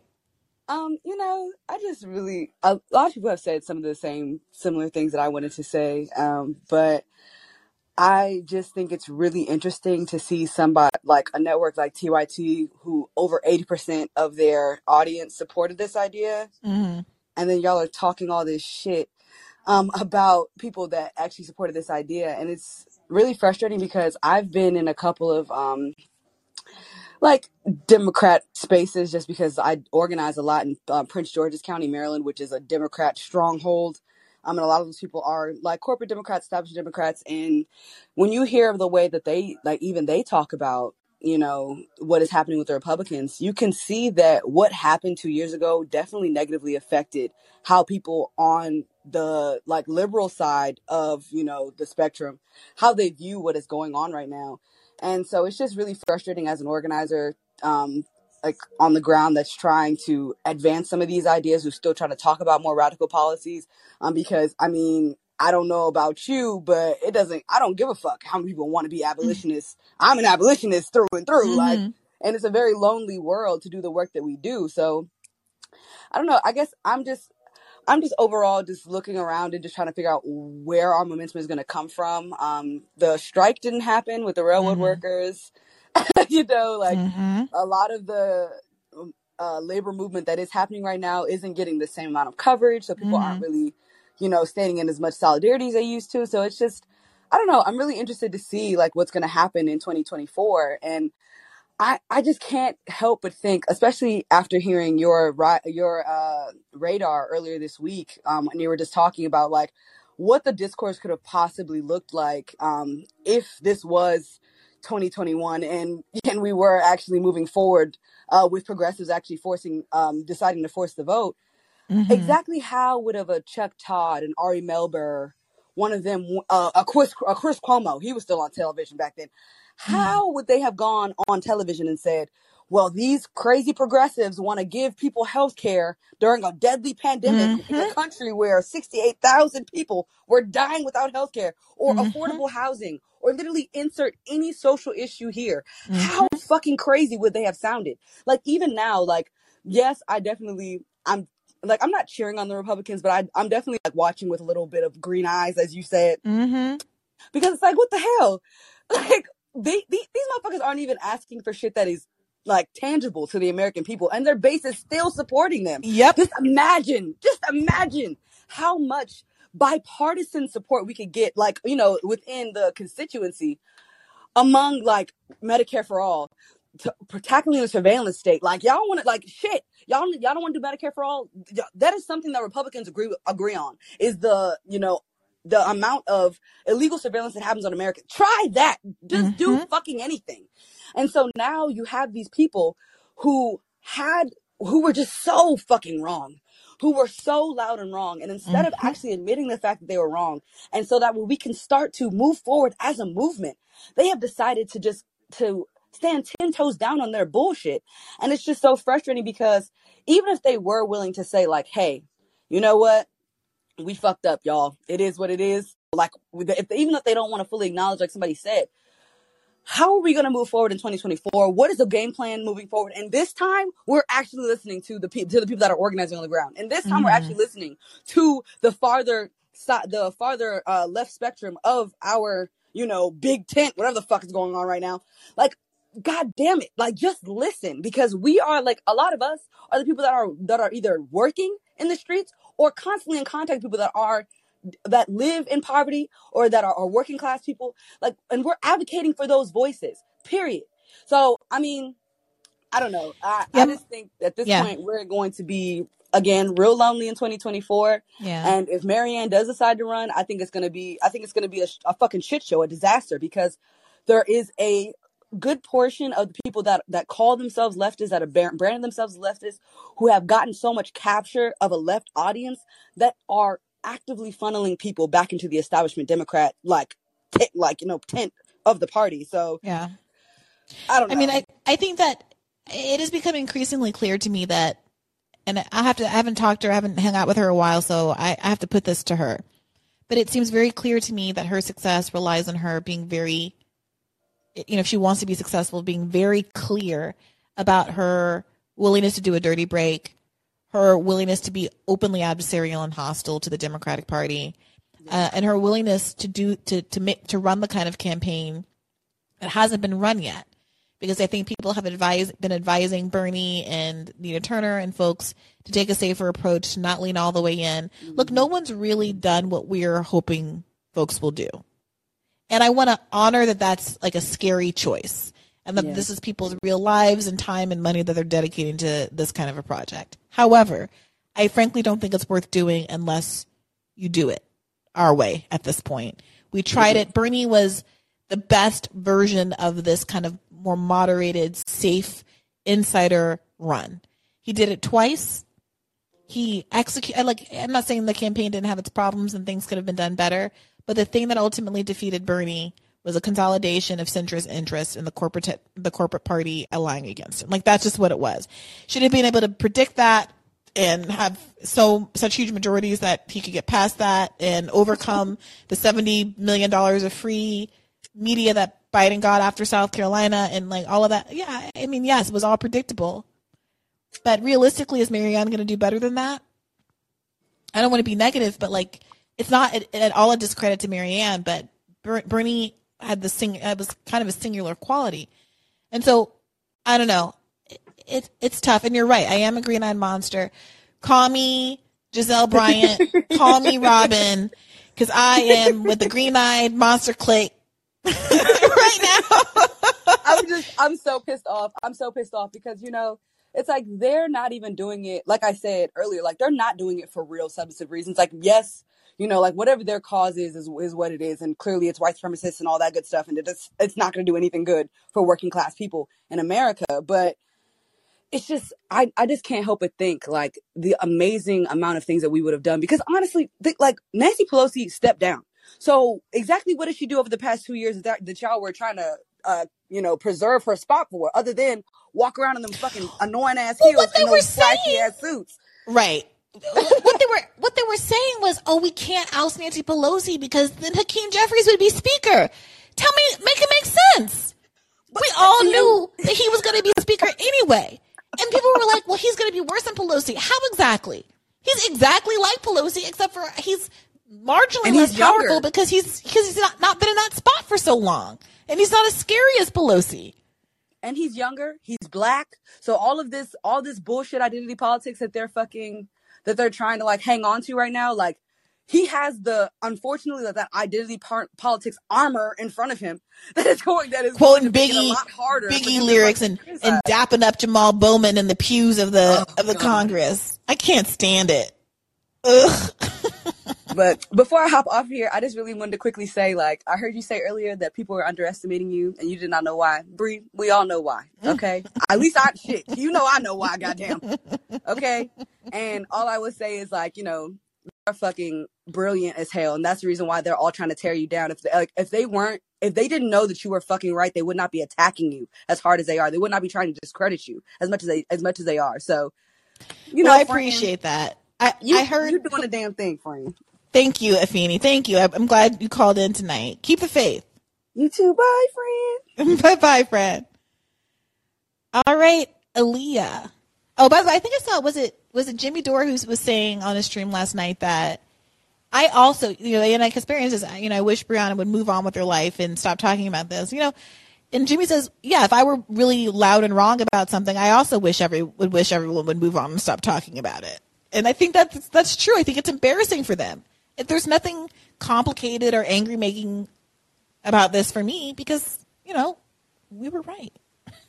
but Aaliyah, what's on your mind tonight? Oh my God. Hey, Brie. Uh, I feel like I got PTSD from this whole force the vote debacle. Because I, I mean, I remember seeing that Sam Seder debate and being just so frustrated with him and just, it, it just, yeah, there was a lot, a lot going on, and now it is back to to haunt all of us. Um, mm. But I guess again, we were proven right um, because obviously, but Hasan done pissed me off, okay? Because he is in that camp too, where he is just against force the vote, and I was like, not you too, Hasan. just get please, because I agree with you on like ninety percent of the mm-hmm. things. And like, well, what's he been saying? So I just so happened to stop by his stream yesterday um, at the perfect time, I guess, because he was reacting to that um, AOC interview that she did on, mm-hmm. I don't know, MSNBC or whatever. Mm-hmm. Um, because he was covering all of this. And he was like, well, someone in his chat was like, what do you think of the force the vote people using this as proof they were right? And he was like, this literally shows that they were wrong. You're not going to be able to get them to recognize that because they're more so just motivated by wanting to feel right. He also said this is the perfect demonstration why force the vote would be stupid. I mean, we he called this apparently. I didn't know his um, views on it at the time, but clearly um, he was on the wrong side. So he also said they wanted to put a Medicare for All bill on the floor, which would have gotten eviscerated, as we've just heard time and time again. Um, and someone in the chat said, uh, "What would voting on Medicare for All done?" I still haven't seen an actual adult answer to this basic question. Biden ran as an anti-Medicare for All candidate and one. Like, what are they even talking about? And Hasan was like, "Exactly." I was like, "Shut the fuck up." And then he was like, "At the at the time, I told you that if that concession came through." All it would have showed to everyone in the fucking media, especially after Joe Brandon won as the mm-hmm. anti Medicare for All candidate, all it would have proven is that no one wants this. Americans don't want this. When Americans do want this, it would have been a horrible way to advocate for Medicare for All. And someone in chat said to put them on the record as to, you know, why or what would have been done or whatever. Mm-hmm. And Hasan was like, I know, but like we already know that they don't want that shit. Joe Joe Biden was on the record when he said he's running against Medicare for All. They're very much on the record already. And that was just about the end of that. I feel like there was not enough pushback in the chat because I was like, damn, I I, I really wish. Yeah, look, he should come on. He was on the first episode of Bad Faith, if I recall correctly, and he should come back to the podcast. So maybe I'll, I'll reach out. We're overdue for a conversation. I would again. I invited Cenk on Bad Faith. Um, he declined and would only talk to me on Young Turks. So I went on Young Turks. Um, we'll see what Hasan has to say. I look. I think you know Cenk is his uncle, and he is part of that community. And it's not doesn't surprise me that he would have a certain opinion based on the arguments that he's heard. Look, again, this comes back to the underestimating me and why it's so annoying because I went out of my way during Christmas to write an article in the middle of COVID so that people didn't have to think about Jimmy Dore if they didn't want to. I wrote a whole article that you don't have to watch a movie, you don't have to watch a, you know a clip, you don't have to look at Jimmy Dore. You to, like you can pretend Jimmy Dore doesn't exist and just write this art, read this article that is the case for why strategically this matters. It links to David Sirota's article. It opens the floor up to any ask you want in the world. It just describes the strategic mechanism. And these people, like I remember when I was debating Sam Seder and he says he never read the article. It's like imagine the hubris. Uh, Like before I debated him, I listened to what he was saying on his show. right. Imagine d- debating someone and not even taking like a passing interest in what their take is before you go on the air with them. And so, like, I, I, I think that there might be a really productive conversation to be had with Hasan because I think he's a much more reasonable, conversational person than some other people in that sphere who, even though he has disagreed with Force the Vote throughout, hasn't been quite as sneering and dismissive and patronizing as other people have been. And I suspect that he, like so many others, has never actually listened to me right. make an argument because I'm sorry, there's a fundamental lack of respect for me. And that pisses me off. But at the end of the day, I know how to cure that real quick. So I am happy to have a conversation with him and I will that, thank you for the reminder. I'll go ahead and I'll reach out because I think that could be perhaps a way to really start to heal the rift in the community because, you know, getting him if not on our side like my goal is not for him my goal would not be for, to get to get him to agree that a floor vote for medicare for all is a good ask mm-hmm. this is what i would want him to acknowledge one that the ongoing debate that's happening in congress right now is evidence that the technique itself works that there is a hostage situation that a small number of House members can inflict on the rest of Congress in exchange for anything they want. And if you agree to that, if you can see that that's what's happening, it's not about what they're asking for, whether you think it's meritorious, who's asking for it. If you just agree that that basic mechanism is obviously proving proven to be true. That's a thing that can happen. It doesn't make the other party speaker automatically speaker. None of that is true. If you acknowledge with your eyes what is happening, obviously, then the subsequent question is okay. Even if you don't like Medicare for all as the ask, why did would don't you think it would have behooved them to ask for something at the time? And what did they gain from not doing so? Right. That's it. I, I'm not trying to go around and around in circles about the Medicare for all. I want to be really clear. I think Medicare for all, equivalent, is a great ask. But I also think there's probably 10, 20 other asks that are equally good or even better. That I, I you know, I'm not I'm not the congressional expert. I would love for other people to put their minds on this and come up with stuff. I had no, there wasn't a thought in my mind about Nancy Pelosi and the stock bill back then, because that just wasn't an issue that was in the zeitgeist. But maybe someone like David Dayen or someone who's been following these issues more closely would know that that's something that should have been on the table even two years ago. So I, I'm, I would love to hear other people's ideas. What I cannot countenance is a posture that says using leverage is bad, period. Yeah. Yeah, I, I totally agree. And I would love to, to see Hasan on the pod because I he's one of my favorite voices on the left, and obviously he's really popular now and Yeah. has a huge audience. So I would like for him to be on our side on this. Same. Or, you know, just concede a little bit. It's okay.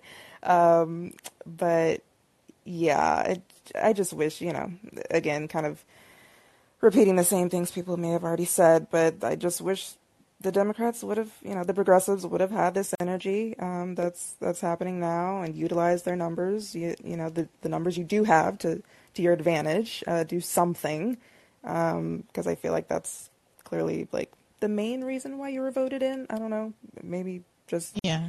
just me. Um, but yeah, and I love what Thomas Frank said in the episode. He was like, "It sounds like basic politics to me." Yeah, Yeah. th- th- that's what it is. I, I don't like why yeah, is that's this the thing. issue? I think what might be useful is to get someone who is less polarizing than me. Because, like, those people, even like someone like Hasan or Cenk, they respect Cornel West, they respect um, Chris Hedges. Maybe what would be good is like Chris Hedges, Hasan Piker, and myself, something Mm-hmm. like that. Um, because I, you know, again, like the lack of respect for me is one thing, but is someone going to tell Cornel West that he is just a MAGA Jimmy Boogaloo boy or whatever? Right. exactly. Yeah. No, that would be that would be awesome. Um, and I definitely need to read Listen Liberal. I think I'm gonna. Add oh, it's to so my, good. to my to to be read list because I've It- actually never read like a political book before. So I. Oh, I hate them. I struggle with nonfiction so hard. Like I have to read like I have to wake up early tomorrow and try to binge read How to Blow Up a Pipeline for an interview that I'm doing tomorrow around noon. And mm-hmm. I I hate I hate I hate loathe reading nonfiction. It's like snooze city. But listen liberal, I ripped through like it was one of the sexy romance novels I used to steal from my mom in middle school. Like I, I sucked it down because it was like it was like de- he was describing everything that was happening around us in 2016. It was incredibly an incredibly timed book, and he gave me the framework to really understand what happened to the Democratic Party and how we got this right populist shift that we all were just living through in in, as, in the Trump Hillary primary in general. And then at the, I ended like a month after I finished the book, like Trump wins. And when everyone was so surprised and shocked, I was like, "Well, you should have read Listen Liberal because the writing was on the wall. It's like it's so good." Yeah, I I'm definitely gonna have to cop that one 'cause it's it's probably gonna be very very enlightening uh, after seeing all that we've seen thus far. But Yeah. Yeah, uh, that's that's all I had. Just just wanted to rant a little bit because you know you know just just needed to talk to someone about that. I I get that. I get that, Aaliyah. I'm glad you called in. yes, thank you, Bree. Keep the faith. Have a good night. Keep the faith. You too. Um, let's go to Jan, who is a new avatar and looks like they might be a new caller, a first time caller. Oh, did Oh, Jan. Hello, Jan hello, get Brianna. Can you hear me? Oh, hi. Are, are, is it Jan or is it uh, it's Jan? it's it's uh, pronounced Jan. Yeah, Uh, I'm okay. calling from Germany, from your German listen community. Oh, I love and this. my What English time is is not. Oh, it's very late. Uh, it's uh, almost 4 uh, a.m. But Oh, I'm gracious. I'm a little bit ill, so I'm Oh. I'm having the- the week off uh, with uh, small COVID uh, or something like that, the flu, or I don't know. I don't Okay. really care because because not so not so bad. I just Okay, well, I wanted hope, you're, um, hope to. you're getting some rest. It doesn't sound like it, but I appreciate you staying up to talk to us. I'm What's- I'm what's on a, on a, on a, uh, yes, I'm, I'm getting better. So I wanted Okay, to call good. the first time because I'm a long time listener. I, um, I, of course, just for, for, I have two questions about first world and the other issue that's close to your heart, um, student debt. but because of, from a German perspective. But um, let's start just introducing how I get to know you. Of course, I was listening before a lot to Noam Chomsky and Chris Hedges and Yanis Varoufakis and I don't know uh, Richard um, Wolff or Mark Blyth or some guys of that, and came across your famous uh, interview with uh, Noam Chomsky. Somebody who had the hubris to challenge him was very interesting. And at the time, I wasn't even that sure that I need. I, I- I was sure your arguments are good, but of course it's Noam Chomsky, so I didn't was sure enough. Is he not maybe right? You Yeah, know the lesser too. evil kind.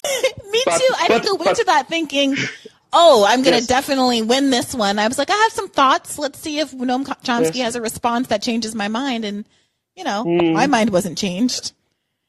But now, uh, in hindsight, um, seeing Joe Biden, you know, and we are in Germany on the steps of World War III. You know, my family is uh, originally from Ukraine.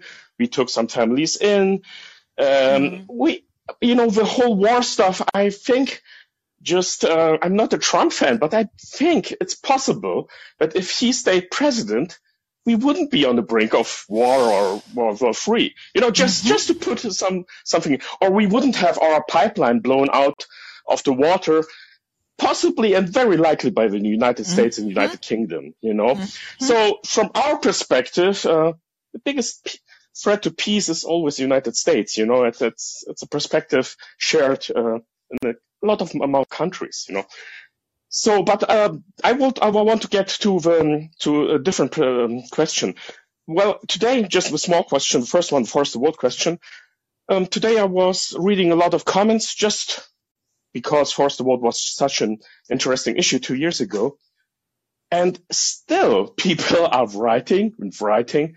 It's a loser issue. It's a, how can you believe in it? And I cannot uh, grasp how is it possible seeing Joe Manchin doing the strategy behind force the vote to withhold your vote and to get some concessions is doing it for two years straight and getting everything is called by his friend's president Joe Biden, uh, Joe, Joe Manchin, and and not grasp that this is working. I mean, it's working in, on a Senate floor. It would be, it would work on a House floor. I cannot um, get my mind around it that people are still not getting that the strategy. You don't need it only for the speakership, or you can use it every day when a bill comes around. So it's crazy. That's such a solid point. I mean, we I mean, we've seen versions of this. I mean, so my radar today on Rising, I, I, know I sound pedantic, but like I feel like I have to go through that whole history of what we've experienced these last two years. I didn't wake up on the first day of Biden's presidency and say, "Oh, the progressives are going to get nothing," and you know this is this is a bummer. I said, "Well, it's not likely given what we know about Joe Biden, but let's see what happens." And then what happened? Immediately, they threw the $15 minimum wage under the bus. Mm-hmm. They converted it from a 50 vote issue to a 60 vote issue and then killed mm-hmm. it. And then Manchin and Sinema and a bunch of, you know, Republicans killed it. They could blame it on them instead of blaming it on the Democratic Party as a whole. then they bifurcated the Build Back Better bill. Then they made AOC cry over the, over the iron vote, dome vote and, and, and bent her, twisted her arm about that. And on and on and on. They, there was, um, uh, there was the stuff before. a lot of winning. I'm sorry.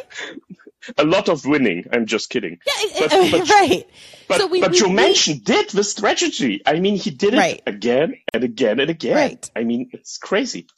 right, so and and they understand just- the mm-hmm. bifurcation of the Build Back Better is really like a tacit admission that they understand the power of a must-pass bill. Same with the fight for 15.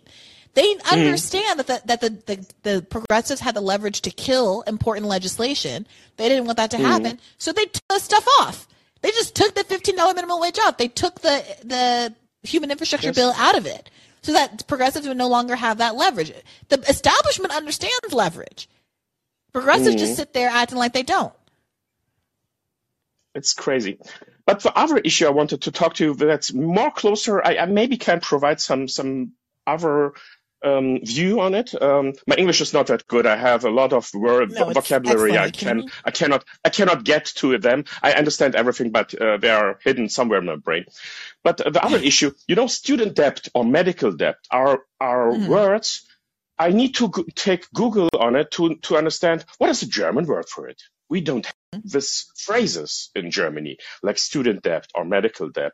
So I always um, fascinated, um, and I have some relatives in, in the United States, why they are not coming over here to study. I mean, we don't own, you don't, of course, there are some um, study classes you need to learn German, but there are a lot you don't need to learn their German. You can uh, study the whole um, um, of, uh, issue what you're wanting. Of course, not to be a lawyer like you, but maybe physician or engineer or um, info, uh, IT guy, whatever, in, in English. So it was always for me very interesting. We we take uh, from every country of the world, we we take people in. So I studied in Berlin. We had people from all around the world here studying more or less for free. It's not very, for free because you have to pay like every semester 600 to 700 euro. It's like mm, 600, 700 uh, US bucks, but you get a, public transportation card for it and you can use the public transportation is very good, uh, day and night. And so there is no time of a, of a day uh, or night you, you will not be able to get a bus or a metro or um, underground, um, um, whatever you want. So, so you get something even for the 600, 700 bucks you pay every semester. So it's, uh, it's not bad, you know, and you go off with no student debt. I know it's, it's maybe you need to take a, some exams in the United States. For example, to be a physician in the United States, you will need to take two exams. Um, you have to prepare for them, but there are roads to getting your education in Germany or in Europe and then work in the United States. Mm, and uh, it's always interesting that not many people choose to do it because student debt, in the consequences, is, is it makes you a slave uh, to the establishment, to the capitalism, to, to the society you're living in. You cannot break out of it. You cannot Yep. decide, I, I will rock the boat. That's not possible for you. You have to pay it off or whatever, you know, Yeah. it's So, to answer your question, Hmm? uh, I went to international high school. So a lot of my friends did go to college outside of America precisely because of student debt. So a lot of my friends either went to like University of Toronto, um, other Canadians with McGill. Um, some a lot of people go back to their home countries and study. My best friend, I remember she got into like Wash U, which was like the number seven school in the country at the time, and ended up going back to Estonia because I mean there was just no there's just no world in which her parents were going to be able to afford forty thousand dollars a year or whatever it was at the time. Like it just it's crazy, and and like eh, like an, an American mentality though is very different. An American mentality says that the ranking of your school is so important that if you get into a school like that that is ostensibly an Ivy League, you know, a top 10 school, then it is your obligation to go to it because of the opportunities that will accrue as a consequence, which puts you on a really creepy treadmill because that presumes that you're going to have a certain kind of major and a certain kind of job and that you're now in a, in a world where the only reason you've gone to this school is to try to earn money. And if you grow up and decide that that's not actually what you want to do, you don't want to be a lawyer or a doctor or some hiring profession, now you just have all of this debt and no one really talks to you about that aspect of it. And at, at that time, you know, you're a kid. You don't really know. All you know is that there's this overwhelming pressure that says, how could you turn down this opportunity? Moreover, a lot of Americans, they don't have passports. They've never traveled. They don't have a sense. Americans don't even know. Like, we're so propagandized. We don't even know that other countries have free college. We don't even Mm. know. that's that's crazy to me because so much debt to take on and not to consider you know, in germany all universities are more or less equal because we, they get paid by the amount of students they take in. So even if you go to a bigger one they have more or less okay they have more money but they will spend it because they have more students. So it's not and the exams the, the big exams you have to take they are all identical for this semester. So uh, you, and we i think everybody who goes to university knows it all depends on yourself how good you are as a student I, i'm sorry you can't have the best teachers around uh, um, you learn to learn for yourself you will not get everything for like in school from from from the professor in front of you You need to read a lot of books uh, nobody tells you about. You have to find out things. You, you've proven at the end that you can learn everything by yourself. Uh, that's that's what what uh, I got Yeah, a paper no, but that's not how we do it. no like we we're paying there's not even people don't even really believe that the quality of education at Harvard is like that much better than the quality of education at Rutgers, let's say. Mhm. Like there's I mean there I'm not saying there's not differences between schools, um, but in terms of like you know, in, in in terms of how competitive a school, like so Rutgers is a, a state school in New Jersey. Like, the, it's a mm. good one. You know, like or University, you know, there are a lot of good, very good state schools. Like the quality of education is not meaningfully different. What you're paying for is the prestige, and the social contract is that you are going to get an edge over all of these other students for the rest of your life, all these other graduates for the rest of your life, because you tested well on an exam when you were 18 years old and in high school. That said, you got to go to this fancy school, and therefore, because you played the game, you were going to get the privileges for the rest of your life. So it's a way to con- um, to to aggregate privilege in people who already have it and keep the social hierarchies in line. Because how do you get into Harvard? Well, you have to have you know you you take you you do SAT testing, you pay for private tutoring, you pay for violin lessons, you pay for overseas travel so you can put that on your resume. Some people pay to have their resumes frankly written by other people. I have I've got friends from college who uh, worked all of these kind of sketchy jobs after we graduated because people love to pay a Harvard student to help them get their kid into Harvard. And they'll pay a lot of money to facilitate, to like walk them through that process and like learn how to play the game. You have to have letters of recommendation from people who are also Harvard graduates or who sit on somebody's, uh, you know, the board of overseers or something like that. Like I want to be like very transparent. Like this is what is happening. And it means that rich and privileged people, for the most part, and legacies comprise the majority of the classes at these institutions, and they just keep recreating themselves. And the idea of a place like Germany or other places in Europe Mhm. where there's like whatever, I mean, you know, obviously these countries are much smaller than America, but like where there's whatever five, ten major co- colleges and everybody goes to one and they're all ranked the same. Like maybe the best one's twenty percent more esteemed than the worst one like that like americans have an active revulsion to that idea because they feel like well how will everybody know that i'm better than everybody else like they don't like if you if you ask someone who went to an elite school like should they cancel harvard like should we flatten the hierarchy everyone starts to get real itchy and uncomfortable because we all know how much we benefit from the hierarchy the person who Harvard uh, from Harvard knows they benefit over the person from Rice. The person from Rice knows that they benefit over the person from University of Arizona, and on and on and on. Like everybody knows it, and nobody wants to say it out loud. And in fact, what's really perverse is that we act as though college is the path to meritocracy. Like the Bill Clinton clip that our producer Armand put in today's episode, they were telling us for years in the 90s that the reason that you would have anything ever went wrong in your life and you were ever poor was because you weren't educated enough and that that was the path to mass equality. Poor people just had to go to college. But of course, poor people pay more for college than rich people because poor people have to pay interest on their loans and rich people just pay out of pocket. I had to tell off one of my rich friends' parents recently about that because they were like, well, my kid paid full price. And I was like, bitch, you can afford to pay full. I didn't say bitch. This is a parent. Mm. But you know what I mean? Like, you can afford to pay full price. I paid more than your kid to go to a school that cost the same as your kid, and my parents didn't have all that money. How is that fair? I paid more. I just paid over a longer period of mm. time. I'm paying like sixty thousand dollars. I think I think a ten year period, which is now longer for me because I had to pay mm. less when I left the law. But like over a ten year period, my one hundred eighty thousand dollars student loan I think becomes a two hundred and fifty dollar loan with interest. A two hundred fifty dollar payment, you know?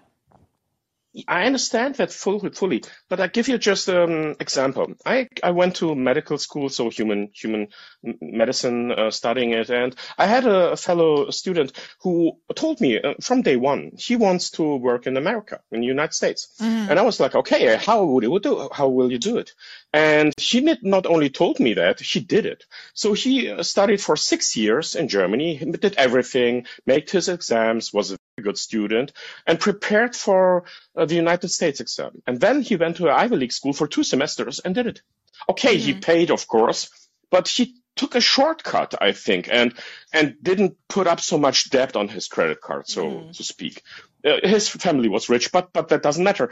He he had a plan and he did it, and he could invest the most part of his um, being student in Germany, so it didn't cost him so much. Ju- I just want to suggest to your listeners, come to Germany. First of all, just so, so you know, we are looking for employees. And Mhm. we are looking for employees from everywhere, and we took them from all around Europe. So mostly from Portugal, Spain, Greek, Italy. They're all here already. And we still have not enough employees. So we are looking for everybody, and um, like um, most of Europe is, and um, you will get a job here. You get single payer health care. You get everything you you are fighting in the United States for. No gun violence. You know the whole issue about abortion is not an issue si- Mhm. since the 70s, I think. And um, you get the full package. You can live here. There is a big um, um, US community if you want to uh, be part of it. I went, uh, you know, the app meetup.com. I went um, to meet up some just because 2016 was so interesting with Bernie Sanders uh, entering the race. I went to Democrats abroad Mm. and want just to listen to them. What are they talking about the primaries? Mhm. I was, of course, very disappointed because they didn't talk about the primaries at all. There was just uh, um, trying to get more people signed up to vote uh, abroad. Yeah, I remember But, I did uh, some work with them during the campaign. I remember, so they Mhm. ended up endorsing Bernie Hillary. or like a plurality of the members. I don't know if there was an official endorsement process, but what was so interesting was that because they were living overseas and so Mhm. many of them were in Europe and they were exposed to, you know, how a reasonable country works, Mhm. they all were like, obviously Bernie's Bernie is the one. Like obviously this Okay. is common sense. And they were producing a video for the campaign saying as much that like no one who lives in a like a normal country would ever Mm. think that there was even a choice in the primary for anyone other Okay. than Bernie. Well, they didn't talk about it anymore because I visited them after the primaries over again, and Mhm. then there was no talk. No talk about the primaries. Please not uh, discuss it. We are just now Hillary on and on, and that's it. So, or, or no. Well, look, I think yes. I think you've sold. I think Jan, you've sold us all on moving to Germany. I mean, that's literally what my Yes. parents did, right? My parents moved Mhm. overseas because the economics were not economizing for us in the United States of. America. Like, it just they they saw the cost, they saw the quality of the public school, they saw the cost of the private school, they saw their salaries, and they were like, "This isn't cutting it." Um, and again, like I said, so many of my friends and people do that, but like, look, also people like their homes.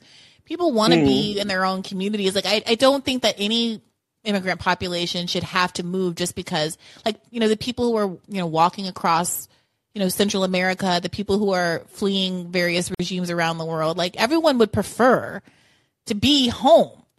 Um, Mm. and I, I, I like I, at the same time that we talk about wanting to make immigration flexible, I also think that we should talk about doing what we can do to make the conditions in the home countries palatable and not like getting their environment or running a drug war or do, doing all these other kinds of things. And it's true for America. Like I don't want the only solution to be that we all have to flee flee America as much as I completely agree with you that there, there are so many better opportunities that exist all over the place.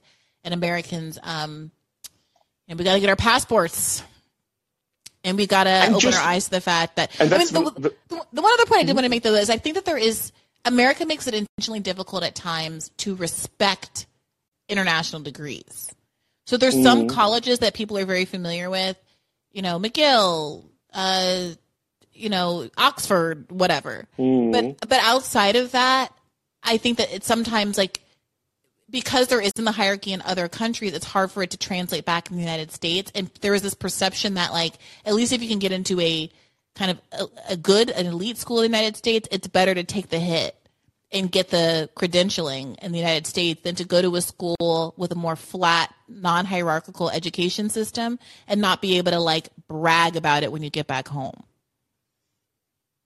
Well, we changed our education system to get uh, international standards. So we had diploma, and now we have bachelor and master. I know, so but we, changed care. it. I, like, I, I I, agree okay, with okay, you, okay, but like Americans, I'm, t- I'm just trying to lay it to you straight. Like there's there's crazy hierarchies that like I feel like Mm. nobody talks about. Like that's what's the pernicious part of it. Mhm. Well, I, I just wanted to, to give you another. I, I, I never heard you about talking. Um, hey, go abroad, study for free, essentially, and come back. There is a path to get recognized in the United States, and Yeah. and and and there is a path. And of course, I'm worried personally, on a personal level, if I can bring to you, uh, that um, you will be talking in 20 years about keep the faith Mm. uh, instead of just lose the faith and come to Germany. You know, live here, live here the life you want to live. You know, with social security and everything. You know, I, you know, you had this this nice Democrat. Uh, you interviewed him who was working with Democrats inside the party for 20, 30, 40 years. I don't, don't remember. Yeah. Jim st- yes, Mhm. yes, and he was very, very nice. But it was a little bit. I felt a little pity for him. You know, Yeah. not to be to to fight the Sisyphus uh, um, Mhm. life. And so, hey, if you need somebody in Germany, call me up. I will find you everything here. You know, it's it's it's po- it's possible for everybody. I tell you. All right, So I I appreciate wish- that, Jan. Open invitation. Yes. We're all gonna crash Jan's Jan's apartment, Jan's house. Yes, it's a very nice apartment. So, and he lives a very nice guy, and I meet him all the time in the mirror. So I, I wish you a nice day and and and have a good time. Thank all you right, keep the faith, Jan. Uh, feel better. Bye Bye bye. bye. Bye bye. All right, Michael, I'm coming to you. I'm also going to unplug from my road so I can charge my phone up a little bit. So apologies if my sound quality declines. But go ahead, Michael. What's on your mind?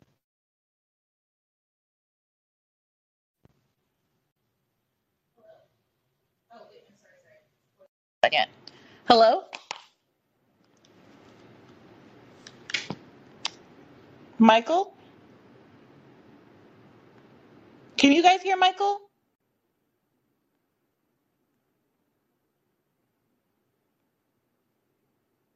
Wait, am I the only one who can't hear Michael? No, Michael. Okay. So weird. Okay, Michael, get back in the queue. I'm going to try you again. I think maybe something went awry because I unplugged my thingy. Um, and I'm going to go to Jose, but I won't forget about you, Michael. Just get back in the queue. See if this shakes it up and makes it work again. Jose, can you unmute yourself and let me know what's on your mind? Are you with us, Jose? Jose, can you hear me? Oh no. Do we think this is like a I think I site-wide got it. failure? Did I Oh, get there it? we go. All right, Jose. Hey, What's on what's your up, mind? Bree? Hey, I just want to congratulate you for being right on the forced to vote. Thank you. I pretty cool. appreciate it. Yeah, I mean, I'm I'm gonna be honest with you. I'm rooting for these guys. I hope. I mean, they're not asking for anything other than I don't know what they're doing, but I'm I'm glad that they're throwing a bomb in the system. You know? I get it. Like I I'm kind of in the same place. Like I like I said to Tom, like I had that one six feeling like, damn, like I wouldn't protest the Capitol over this shit, but like it, if there's something kind of messed up if you don't think of the tragedies that are existing in our country and you don't feel motivated to storm the Capitol. Like if you don't have that energy, what are you, what is even in your heart? Like, are you paying attention? Yeah, yeah, exactly. I mean, I, I think they're just frustrated because, uh, at least for the last couple of years, all all the power in Congress has been like has been uh, in just in the in the hands of like a, a handful of people, like four people, and that's it. You know. So you Mhm. just see Chuck Schumer, Nancy Pelosi, and Mitch McConnell, and they're the ones running everything. And then they're like, oh, they they're seeing the opportunity to like mess up the system, and they're going for it. And I give them props. I mean, good for them. Yep, And I I'm, entirely I'm really excited to see that dude uh, uh, take all his stuff out from the office. So hopefully that works. Yeah. Yeah. Hey. Brie, I was gonna. Uh, mhm. No, go ahead. Go ahead, Jose. I was gonna ask you about that Brian guy that you guys were talking about. Uh, like, how do you feel if he gets uh, speaker? Oh, the Brian guy. Who's Yeah, the Brian Donald. Oh, the black guy. Yeah. Yeah. Um, was his first name Brian? Am I misremembering that? It doesn't matter. I know you're talking about. Um, Byron. Byron. Byron. sorry. Byron. That's it. Yeah. Yeah. Um. So, for me, I don't really care which conservative it is if it's going to be a conservative. I mean, absent someone who's like really wild, like a Boebert or a Marjorie Taylor Greene, I don't know how Mhm. much I care. And I don't know. Like I, I said this thing on Rising this morning. I enjoyed. I've been enjoying getting to know some new faces, and I know that's not like the point. But I, but as I, I think about what would this be like if this were progressives, and like who would we be hearing from? And part of what the Republicans are enjoying right now is creating new stars, and I think it was purely performative. Uh, nominating Byron, they just needed to pick someone, anyone, um, Yeah. to keep this thing going. But he gave a surprisingly kind of charming. He's kind of charismatic. You know, he was a very self-possessed, confident guy. Uh, the Yeah. little interview he gave on the steps where he was joking about how no, I'm not intimidated. I'm a big guy. I'm from New York. I was like, okay. Yeah. like, I, obviously, this is not an ideological endorsement of any kind, but there's something I think va- valuable to Republicans right now that they're getting to mint new all stars and expand their bench. And Yeah. you know, like if all these people are kind of equally ideologically not um, on board with my project, then some random guy, you know, some black guy from FAMU who has a good personality, hey, why not? like, what do I care? Yeah. I mean, it can't get any worse, right? So, um, yeah, we'll we'll see what happens. yeah. Hey, um, and the other thing that was nice to see was seeing Lauren uh, Boebert when she hmm when she when she talked about Trump. I was hmm like, yeah, there's blood in the water. Isn't so that go wild? Yeah, that is crazy. That that is insane. I'm I I give her props. I mean, I, I think if the progressives had any kind of balls, they would have done the same thing, you know. But they're they're too in line. I don't know. I don't know what Nancy has over over people, but but uh, you know that's it was it's great to see that. You know, I mean, I don't agree with her. I probably wouldn't agree with any anything she says other than than just standing up to Trump. I'm like, oh shoot, that's that's crazy. Like, so I, I, I feel like he's he hella lost his power. Yeah, I, people have been trying to figure out how to derail Trump forever, and I think there's something about that Will Smith argument where you got to just hit crazy with crazy, and Lauren Yeah, Boebert is bringing it. And to be honest, like yeah, watch her on Hannity or Baier or some of these Fox News shows. She is her her. I want to be really clear. Her flaw is not having a worthwhile ideological project and having real concrete demands. But everything else she's saying about how legitimate it is to want Congress to be more transparent, to have more democracy, to have more bills hit the floor, like to have a challenge for speaker, for it to be a public conversation. All of that stuff is true. And watching hmm the establishment Republicans flail and trying to respond to all of those truths. I mean, RBN had a great show today. I watched some of it where they were talking about how they kept trying to filibuster her. They just had, like Bret Baier, or I think it was Bret Baier, Hannity, kept trying to just talk over her because they know on some level that the things that she's saying resonate with their audience because they've been saying stuff like that for years, this faux populism. The difference is Lauren yeah, Boebert's actually doing something about it in a way that is yeah, inconvenient to the Republican establishment, in the way that Trump hmm said he was going to do but never did. And now she's yeah. exposing them all, and it's it's kind of great to watch. Yeah, yeah, no. When I saw that, and people, people were like gasping. They were like, "How dare she?" and I was like, "Shit, that's that's what's up. Good for you." you Yeah, know, it we was need we need more Boebert, people like whatever. that. Even yeah, yeah. Even if she's batshit crazy, I mean, at least she's doing something other than just going with the flow. And and you know, I don't know. I I I think she. I I think this is going to be an interesting year to watch for sure. Yeah, I 100% agree. All right, it was good hearing from you, All right. Jose. Yeah, you too. Hey, um, I want to talk to you about student loans. Yeah, the real quick because sure. uh, I didn't agree with you for the longest time about the student loan cancellation and all that. hmm But uh, you were kind of getting to me, but I was like, I don't know, like it, it doesn't really make any sense for like everyone to, you know, uh, for it just doesn't make any sense. But then I hmm saw this documentary by Dave Ramsey, and it, uh, it's called Our Future. I don't know if you know who Dave Ramsey is. Mm, I don't think so. Let me let me grab So my he's like this. he's this guy from Tennessee, really popular. He's on the radio a lot. Uh, he, I think he's more Republican and conservative than anything else. Um, but he actually made a documentary called Borrowed Future, where he talked about the student loan uh, crisis. hmm Now, I'm gonna be honest with you, he probably doesn't believe in bailouts or anything like that. But when I saw this documentary, I was like, shoot, these kids are getting preyed on. You know, Yeah. like this is this is predatory lending at, at its best, and he like they it broke it down really well. So um, if you want to talk to somebody from, I guess, the right leaning perspective about student loans, um, I think probably their camp is probably like it's a good uh, avenue because he has a he has a, a, show on YouTube, and it's pretty it's really popular as well. And his host is trying to get people out of debt, you know, or trying to show them how to get out of debt.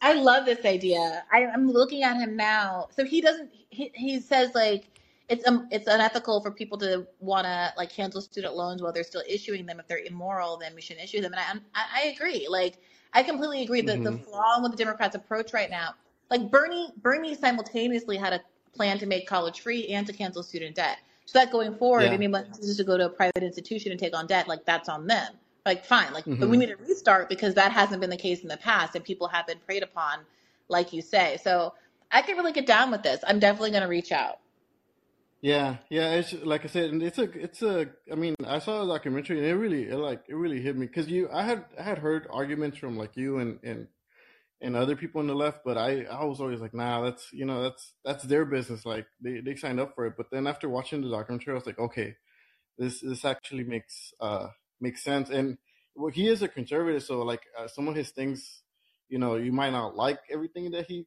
puts out there. Just warning you, but you know, yeah, no, is, I get know? it. I, I appreciate uh, the warning. I'm a big girl, but I appreciate the warning. all right, all right, sounds good. All right, take all care, right, Bree, and congratulations. All Thank right, you, thank you. All right, Michael, I'm coming back to you. I haven't forgotten about you. What's on your mind tonight?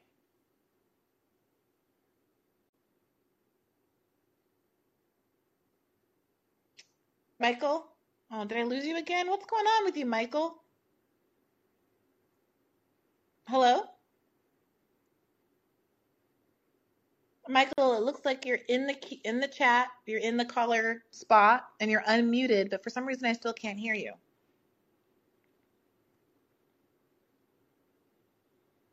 Hmm. All right, we can try and try and try again, Michael. We'll we'll just keep Get back in the queue. We'll try again. Russell, what's on your mind tonight? Hi, Bree. Hey, what's crackalacking?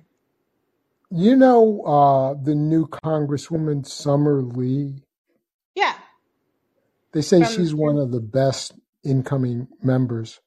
Mm-hmm. And I'm feeling for it tonight because I realize that her first 11 votes in Congress is for Hakeem Jeffries.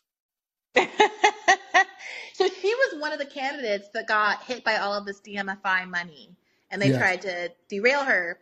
She was successful, unlike Andy Levin and some others, but she has a real um, bone to pick with people like Hakeem Jeffries. And it would be nice if in this moment, you know, she uses opportunity to highlight that. Like imagine if so they have the you know, they have what, two hundred and two votes for Hakeem Jeffries or whatever.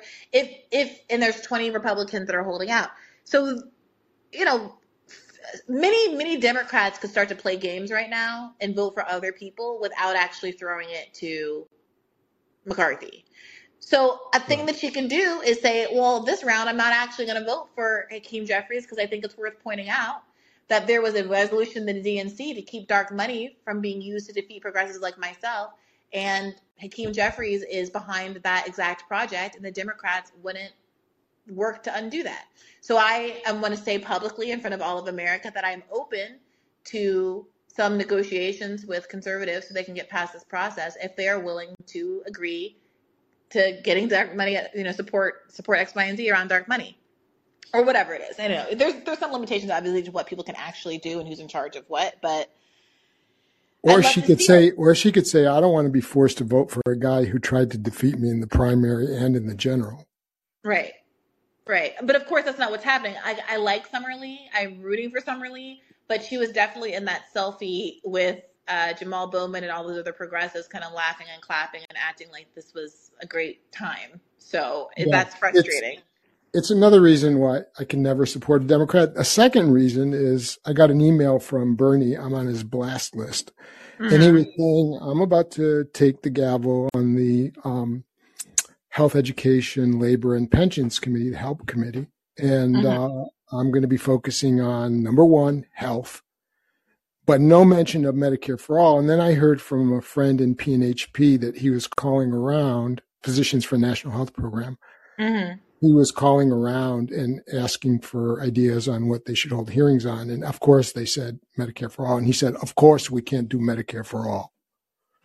So, um, But Bernie told the PHP people that, of course, we can't do Medicare for all hearings. correct. According to someone who was in a board meeting and heard the report.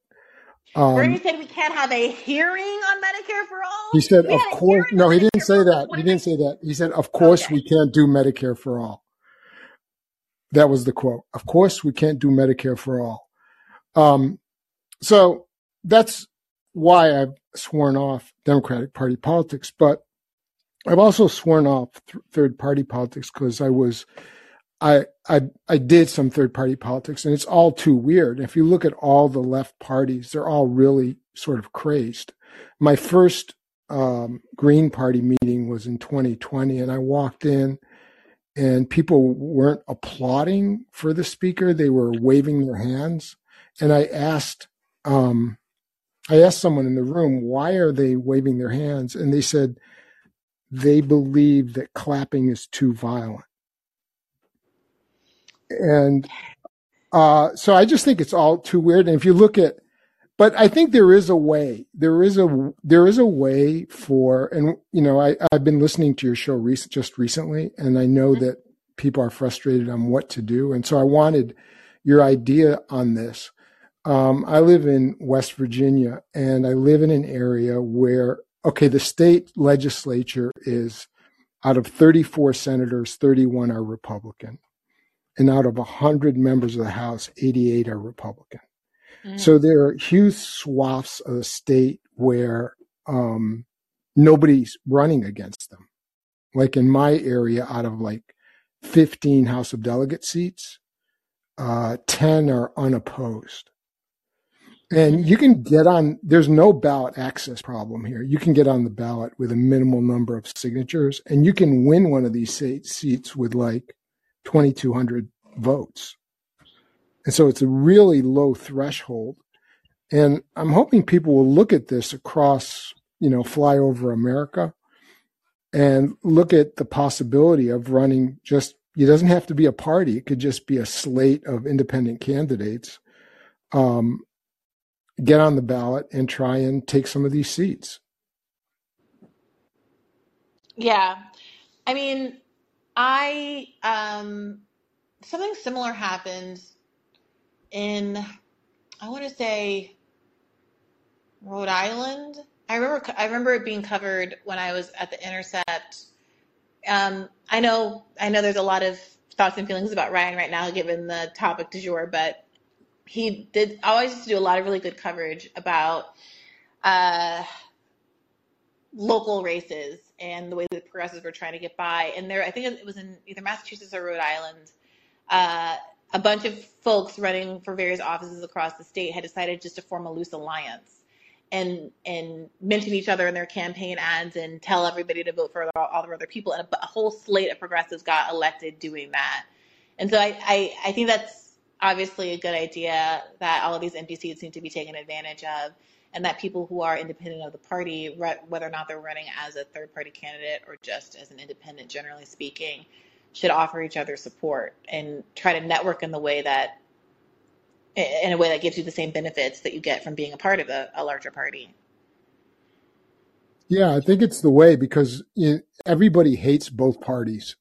I mean, a big, I'm not saying everybody, but a big majority of people are fed up with both of them. And so it's almost too toxic to be a, a Democrat. People just don't like it. And I don't think, I don't think they can rehabilitate the, the, the brand, so to speak. I think it's just too toxic. It's too, too much for people. And if you want to start new, I mean, just like the history of these of these new parties, the People's Party and whatever they're called, they're just they seem to implode. They seem to start and implode. Um, so, a, you know, running as a coalition of independents uh, always struck me as a you know a positive thing to do because it doesn't you're not caught up in party politics. You're not caught up in structures, and but you can still run as you're talking about, sort of like with other people who are similarly concerned about problems and issues. Yeah. I mean, what do you make? I'm sorry. I, I'm, I confess I got a little distracted because I just saw. I I don't want to talk about emails. I mean, I don't want to talk about the tweets and these people. Oh, how disappointed I am in everybody. Um, I mean, you know, you said that you're kind of over electoral politics, but what you're describing is obviously electoral politics. Do you see any like tension there? Oh, I'm I'm not over electoral politics. I'm over the Democratic Party. I see. Uh, yeah, I'm I'm totally into electoral politics, and I I love you know grassroots electoral politics, and I, you know again I've just uh, I've just been listening to your show just recently over the last couple months, and it's just very exciting to hear um, this like independent force of people, your listeners, and um, your voice on your various platforms, uh, because it it points the way to to something that can happen, to something new that can happen. But my my fear is what I hear from a lot of people, and I, and there are dissidents in your in your audience. But what I hear, it just seems that people want to fold back into the Democratic Party and reform it. I don't think it can be done, and I don't think it should be done, because if you look at just um, well the two the two examples I used today, one is Bernie, who everybody got excited about, who made his name with Medicare for all, and is basically and and this is not just Bernie, this is a whole squad, and you've talked about this. They just you know un- unless it's fundraising time, they just don't say anything about it. They don't hold hearings about it. They don't talk about it. They run from it. Um, and everybody in my community needs it more than anything else. It's the one thing that would most help people, that and the $15 minimum wage. Yeah. And they just run away from it. Um, so I just don't trust that even the best of them, Summer Lee, uh, she comes in and she starts kibitzing with the, um, you know, with the enemy and voting for him 11 times. I mean, that's the thing. It's like you can't like I, I know it sounds like dramatic, but how can you trust someone the way that they're talking about Hakeem Jeffries in particular? It's like how can anyone trust you? Like, do you actually believe it? Do you actually like when I was talking to Ro this morning? It's like, do you do you like him? Do you, do you like Nancy Pelosi? It sounds like this isn't even just like like when I when I hear um, AOC talk about these people, like she covers for them. I don't like it, but it feels like she is playing a role. Like she doesn't actually like Nancy Pelosi. Nancy Pelosi obviously has been very rude and mean to her. Like I don't believe in her heart that she likes her, even if she's playing the game, and I disagree with that. But some of these people, it's like I, I don't even think that you get it. I think that you actually think that you're on the same team, and that is scary. and um and it just it's it's uh well i mean because i i i I heard a lot of good things about Summer Lee, Yeah. um and the way she stood up you know and and beat back those two attacks on her was pretty impressive um but still um when you when you get to congress uh what are you going to do I mean, I think they should act independently, but the the power of the corrupt parties is so great that they don't. And the other thing is, um, in West Virginia, you know, the I can't stand being around Democrats here. I just can't. They're just they, they you know, it's much easier for me to be around independents and Republicans and even Trump supporters because they just seem like they they recognize the system's corrupt. Democrats feel like, oh no, this the, the if the Democrats got in power, things would be a lot better. The independents and Republicans recognize the system's corrupt, and they just they want to blow it up. Um, and I think it should. I think we should move away from both parties and start anew. And it resonates with a lot of people. It doesn't resonate with Democrats; they want to stick with it, but it resonates with the majority of people here. Um, so I think it's a big opportunity in hard red states to, you know, to make a move and um, build an uh, independent political force. Yeah. Yeah, I think you're I think you're right about that. I appreciate you calling in, Russell. Thank you. All right, keep the faith. Jonathan, Oh, I think I was supposed to skip around, but I'll go to you next, Jonathan. What's on your mind tonight? A lot of stuff. Like this last few days has been lit. Just uh, I said a lot of it on Twitter. I don't want to belabor too much of that. I should say, just as an aside, uh, you know, you've had two fucking awesome days on Rising, and uh, I feel like unfortunately Rebecca's segment has gotten overshadowed in all this. She deserves a shout out for the marvelous job she did eviscerating that Cato Institute ghoul. Like, Yeah. like absolutely. Shout out to Rebecca Parsons for that. She just, I mean, it was it was amazing and exactly the right angle of attack and and everything else. Uh, Yeah, but yeah, I Yeah. sorry. Go ahead.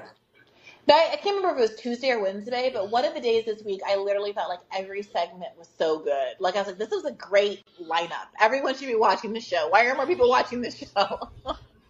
It was every single segment, and you know, your like your radars the last two days have been some of the best I've ever heard, and you know, I am tickled pink that this is coming back up again because it needed to.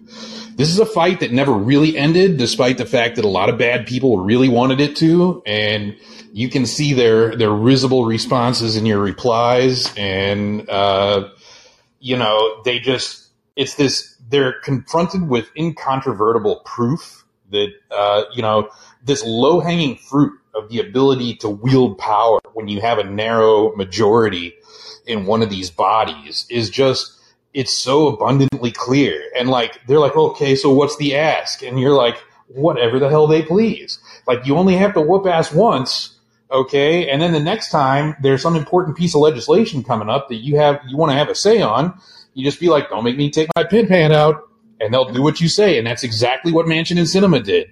Right. and it's these guys like David Dayen treat Manchin and Sinema like they were just part of the firmament, part of the machinery, just some sort of inevitability. And when we're talking about doing the exact same thing they've been doing for the last couple of years, uh, all of a sudden, I don't want to talk about that. That's a, a two year old strategy. It's old news.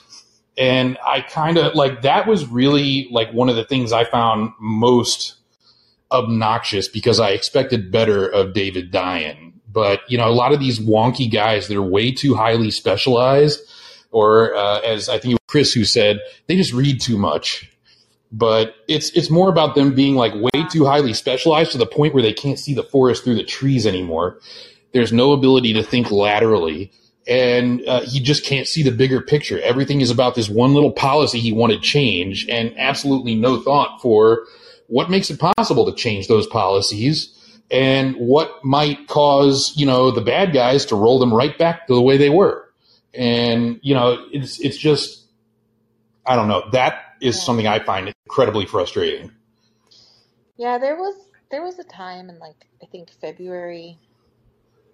I don't know, at some point after the Sam Seder debate, you know, there's been moments during all of this where I've been kind of on a high. Like I was at the beginning of this call and there's been something really invigorating about feeling like something was moving and getting support from unexpected places and the solidarity that existed between like Krystal and Kyle and um, Justin Jackson and you know Jimmy and you know it, the, the, Katie.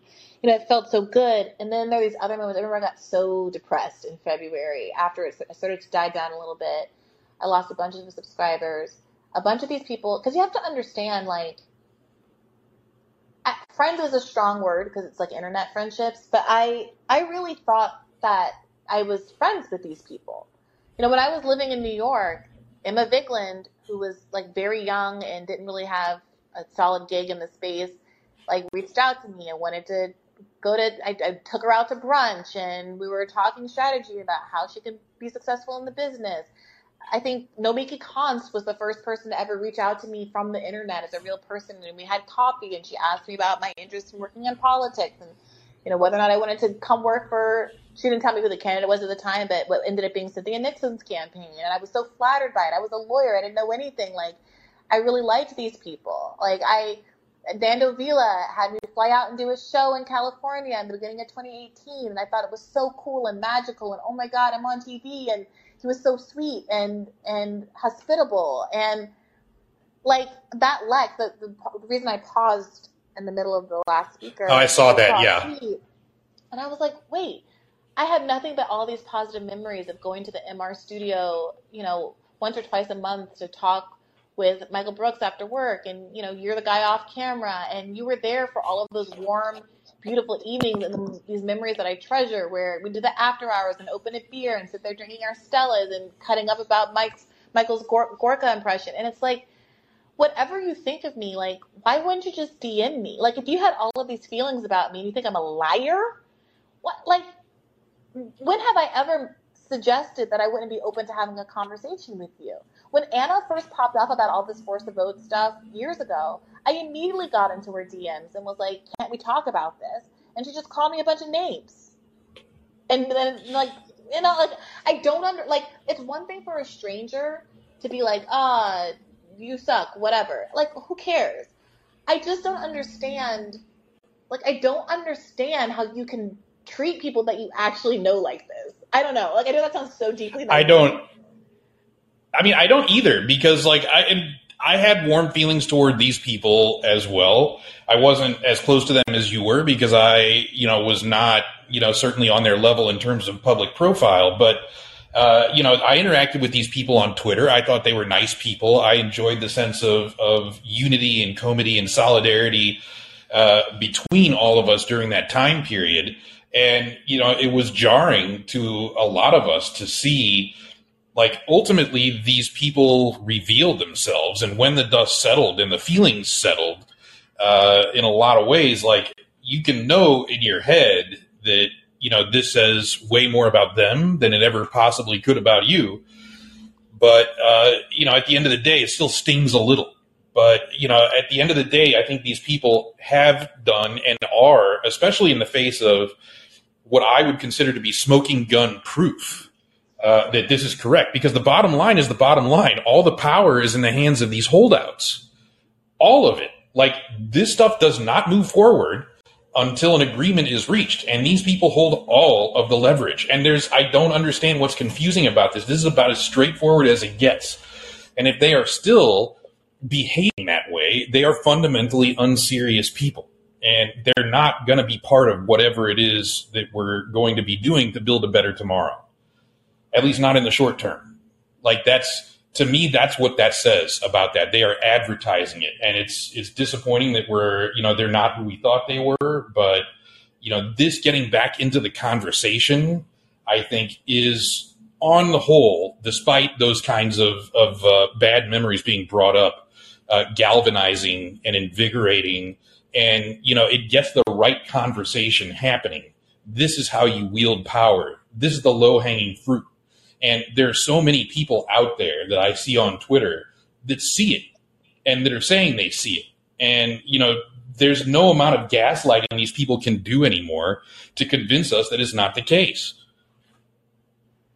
Yeah, I mean that's certainly true. There's no amount of gaslighting that people can convince us that's not the case. There is an amount of gaslighting that can ruin my mood, though, and I gotta tell you, I am not like it was tough. Like force the that February of 2021 was not a good month for me, especially because I mean I lost really important allies for me, like Ryan. Like I know what everybody thinks about Ryan, but like I had a personal relationship with Ryan. I sat next to Ryan every day for almost a year. I learned so much from Ryan. I owe so much in terms of my career to Ryan. I I regularly used him as someone I bounced opinions off of and asked like procedural questions to.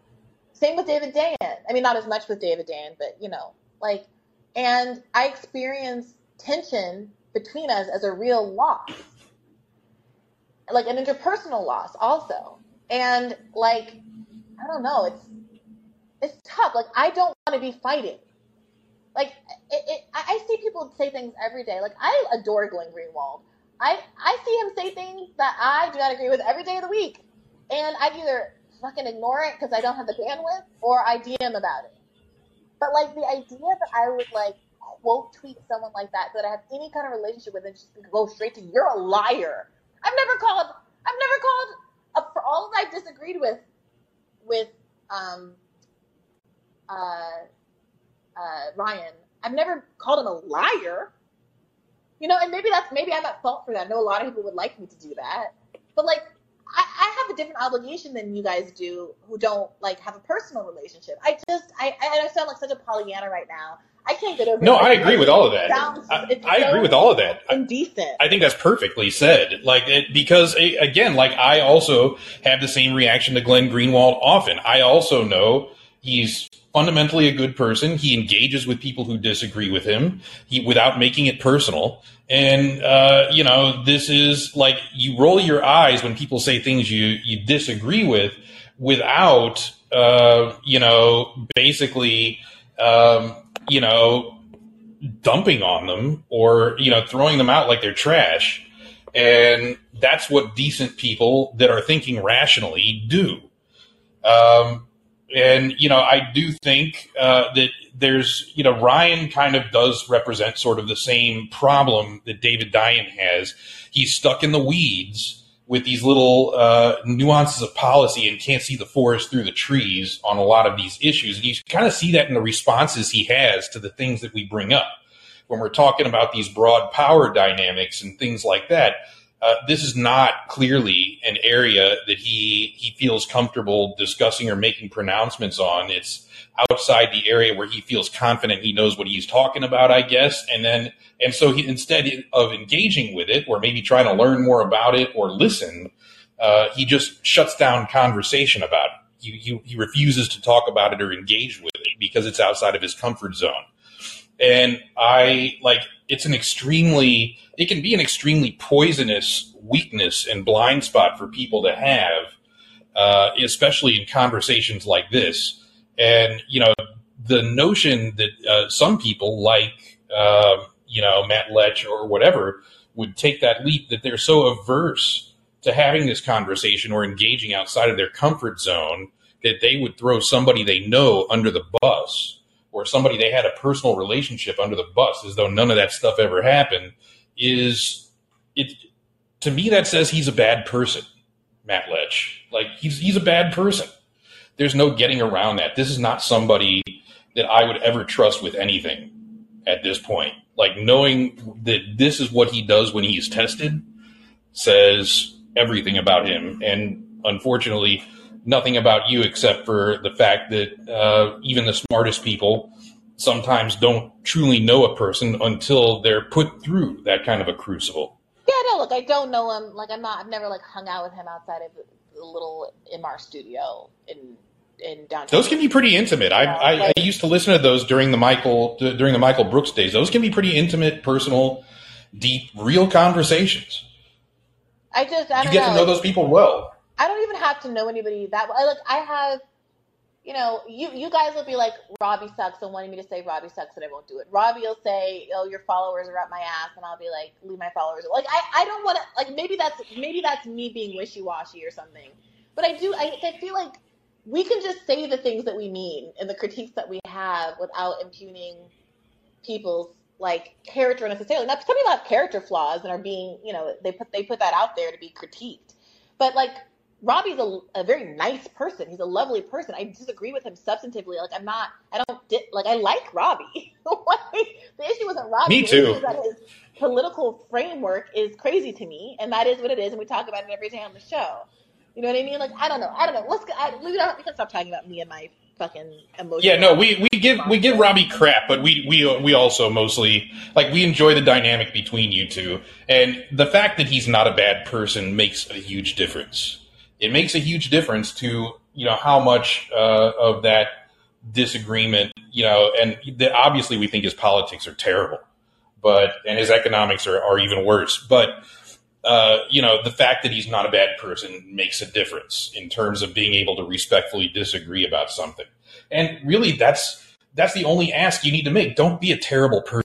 And unfortunately, some of these people that used to be our allies have revealed themselves to be uh, terrible people, uh, or at very least, very uh, weak-minded uh, people that Yeah. can't handle challenges to their assumptions. The Nomi stuff hurt, then the Anna stuff hurt, and like about, then the Ryan stuff hurt. It, like it was a lot in a row, and I've muted everybody. Emma, like I've muted everybody a long time ago, um, and my internet experience is improved. But like, I just I think this podcast didn't exist for very long before the community just crumbled, and I wondered like, there's a world where all of those people would have been regular guests, and we could have all been friends and we could have open debates about this stuff.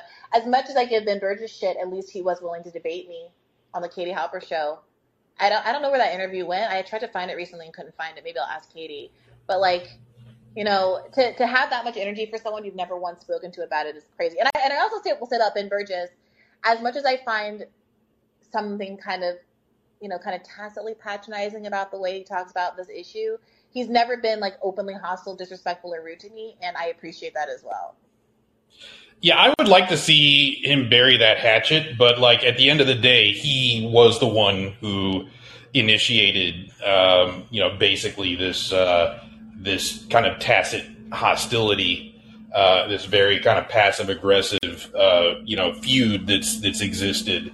Uh, the coldness, like that was 100% on his part, and he he owes at least an apology for that, if not uh, saying you know he doesn't necessarily like he could you can have a disagreement without making it personal and if he prides himself on being able to do that then he should be able to bury that hatchet and i hope he does Yeah. Well, look, I appreciate you being a sounding board for some of this, Jonathan, and for as always, all your advocacy on the internet. oh no problem i'm going to keep doing that by the way i'm having a great time. Sending all the positive energy out in the world to you, Jonathan. Keep the faith. thank you you too All right, hopping around. Look, I'm gonna I'm gonna treat myself to a little sly. If this uh, app works, it's giving me the pinwheel of death. Oh no, what's happening? Okay, how you doing, Sylvester? Long time no chat. I feel.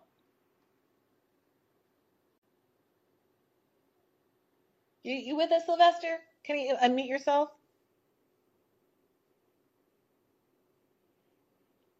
Sly, are you there? Or are you somewhere distracted by the family stone? All right, Sly. If I caught you off guard, I will look for you again in the back of the queue, which also reminds me that I forgot about um, Michael. So, Sly, I'll come back to you. Michael, let's let's give it a Girl Scout try. Try number three. What's on your mind this evening? Oh, everything is like really gummed up. Michael? It's a family affair. It's a family affair. Oh, give it one second, please. Okay, I'm giving it one second. But uh, we're coming up on the end of hour three. Oh, shit. Sorry. I think I accidentally just screwed it up because Kirby's avatar looks a lot like your avatar, Michael. Wait, Kirby, that was a lie. That was a lie. Sorry, Kirby. Michael.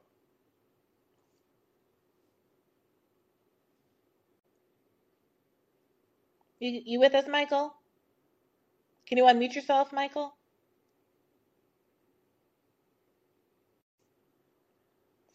Michael. All right. I'm like, I'm trying. I think I gotta press on, Michael. Ian.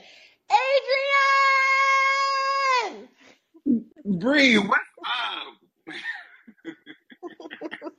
when I tell you, I was like, Bree is playing games with me tonight. Because I was like, you know what? I'm going to be here early. I'm to be on time. I'm to be in the front. Now, I didn't get the front because that was just, it, it's like this app. I'm just to be grateful for this time that we have. It's a new year, positive vibes. We'll leave that app, we'll app alone. But like, I was like, I'm to be number one. I settled for like seven. skipped around, but it was cool because the first time you called me, you skipped around, and I was like, okay, cool, this is lovely. All right, Look, sometimes sometimes you win by the skip, sometimes you die by the skip. you know what I'm saying? But you know what? Now, when I was sitting there, like number one, right on the edge, I was like, come on, let me win by the skip. All that die by the skip stuff is just not necessary tonight. But I totally get you now that I'm not been scared tonight. So I feel um, I'm willing to just be a little bit coy about it, just be chill. Like, yeah, you know, sometimes you win, sometimes you lose. It's okay. Okay, look, I'm gonna ram through as much as I got, and then we're gonna hopefully get back to Sly and Michael and all these lovely other people. Here, one. I can't, first of all, the way you started this, this is how like the whole college show went. Absolutely nobody, nothing. The chat "Hey Bree, what's on your radar today?" Give us the unfiltered version. I said, "You was going AWF. That means off, y'all. That's like when you're going really hard and you're like really getting it out there. You're just like, mm, yeah, fighting for it." So, girl, I was like, Bree is out here fighting for her life. Somebody give her a water and a moist towelette because she just she's just trying to get it all out. So, just wanted to share that. Two, this is another quick one. Um, so we need to address, and I think this would be a great episode. Why is Hakeem Jeffries trying to steal Keep the Faith? What is that about? what is this? I saw like I got the notification from Twitter, and I was like, okay, what's Bree tweeting about? Let me just take a little break from work. I saw the Keep the Faith thing. I was like, oh, well, you know, Biden says it all the time too. Biden, no, no, Yeah. not stealing. Or give credit. Give credit. Just say you're listening to bad things. if only. I would love if anyone has a scoop about who some unlikely um, bad faith podcast listeners are. I I want that story. I want to know. Put You you know blast who is what you're listens? saying. Um, do you know do you know who's a fan? Is um, you know, it's that one thing that's got me ticking. It's that one thing that's got. Amerie. Amerie, A Marie, honey, Amerie, listen. Baby. Shout out to Amerie. Shout out to Amerie. First of all, I, my mom had that CD when people had CDs, and I used to bump that number, that track right there. That was it. Wait, how old are you? Don't do Amerie like that. Talking about my mom used to listen to Amerie. I'm not gonna do Amerie like that, but I have to speak my truth. I'm 27. Oh my lord, Uh, but you you could have been listening to Amerie. I was listening to Amerie in high school. You could have been listening to Amerie in elementary. Oh, I guess not. See, but but see, Bree, you doing too much now because you just going off.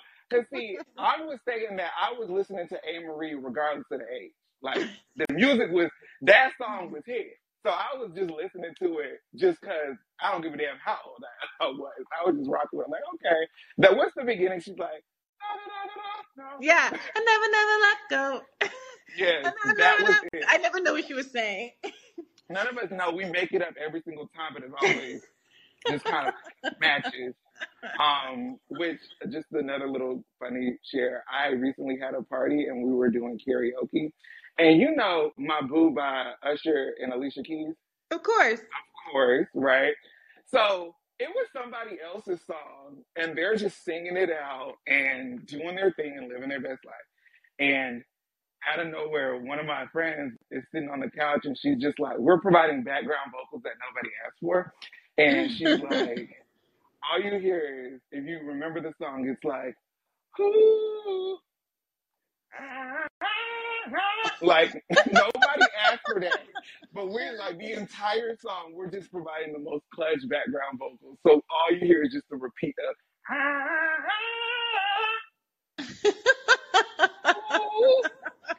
So listen, when you come to Atlanta, you just need to let me know. We can do karaoke, and I and Oh, my 100%. friends, I will I will be in the background. We did karaoke one night. Oh my gosh. I ran up on stage and didn't know these strangers and they were super cool about it. But the song was so lit and we were just having a great time.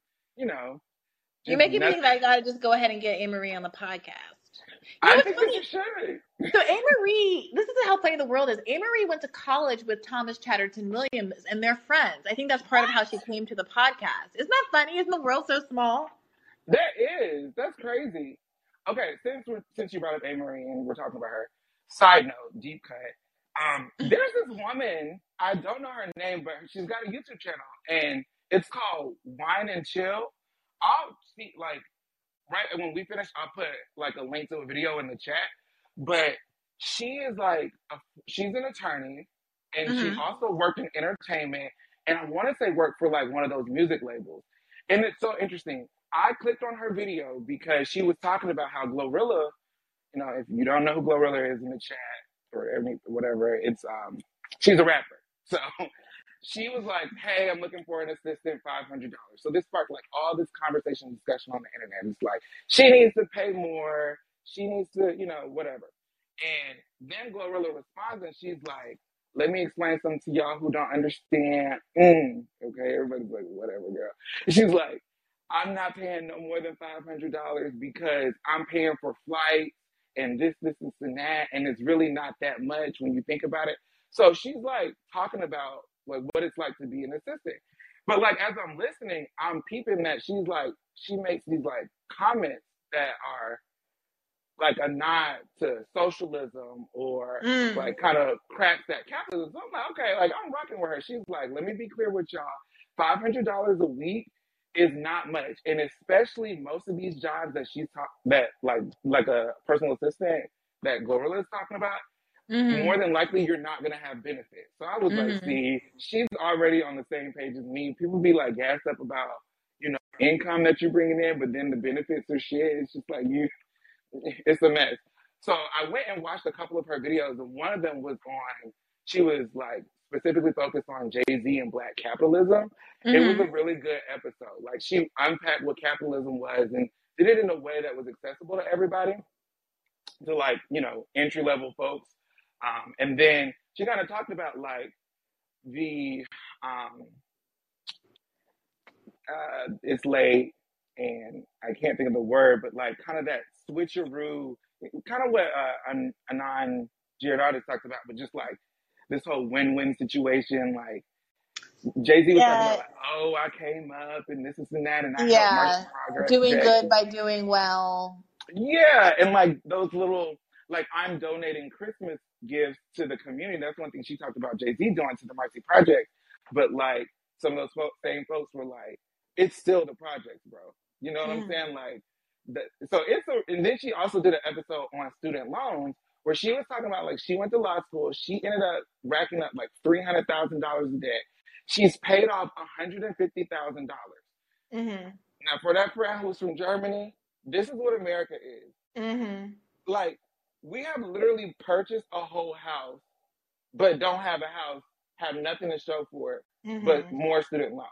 So Yeah. she was like, she's really interesting. I'm again, I'm gonna put her video in the chat, and maybe hopefully y'all can kind of like do a, a fun episode because she seems pretty fun. She's got her glass of wine, um, and maybe it'll just all be a, a nice little vibe. But I was like, really, like, oh my gosh, she's she's I'm not alone. Like that Bernie Sanders feeling that you talk about, that Uh-huh. that that oh, not me, us. Like, oh my gosh, I'm not crazy. I'm constantly looking into the camera, and I'm finally like, oh my gosh, the camera person actually sees me. All right, cool. Look, Adrian, I followed her. I subscribed to her channel, and you I'll check found out some of her videos. Yeah, I just did a quick Google where you're talking about her. So, Good, good, is there good, is there anything that else that you wanted to say, or should I try to get to just a couple more people before we wrap tonight? At Let's hour do. Let me do this. Um, I took like tons of notes. This is why you gotta get me early. No shit. Um, okay. Hmm. Why didn't you? I already did that one. Right? Miss. Let me just. Okay, one quick thing. Twitter has been a mess ever since Elon Musk has taken over. Like, and you've been talking about this, where like the whole he's got to decide whether or not he wants to be a free speech platform or like wants to adhere to the ads um, that are you know going to determine the the money that he's able to make off of that. When I tell you, like, I've been getting notifications for the most wild, inappropriate stuff in the Really? middle of the workday.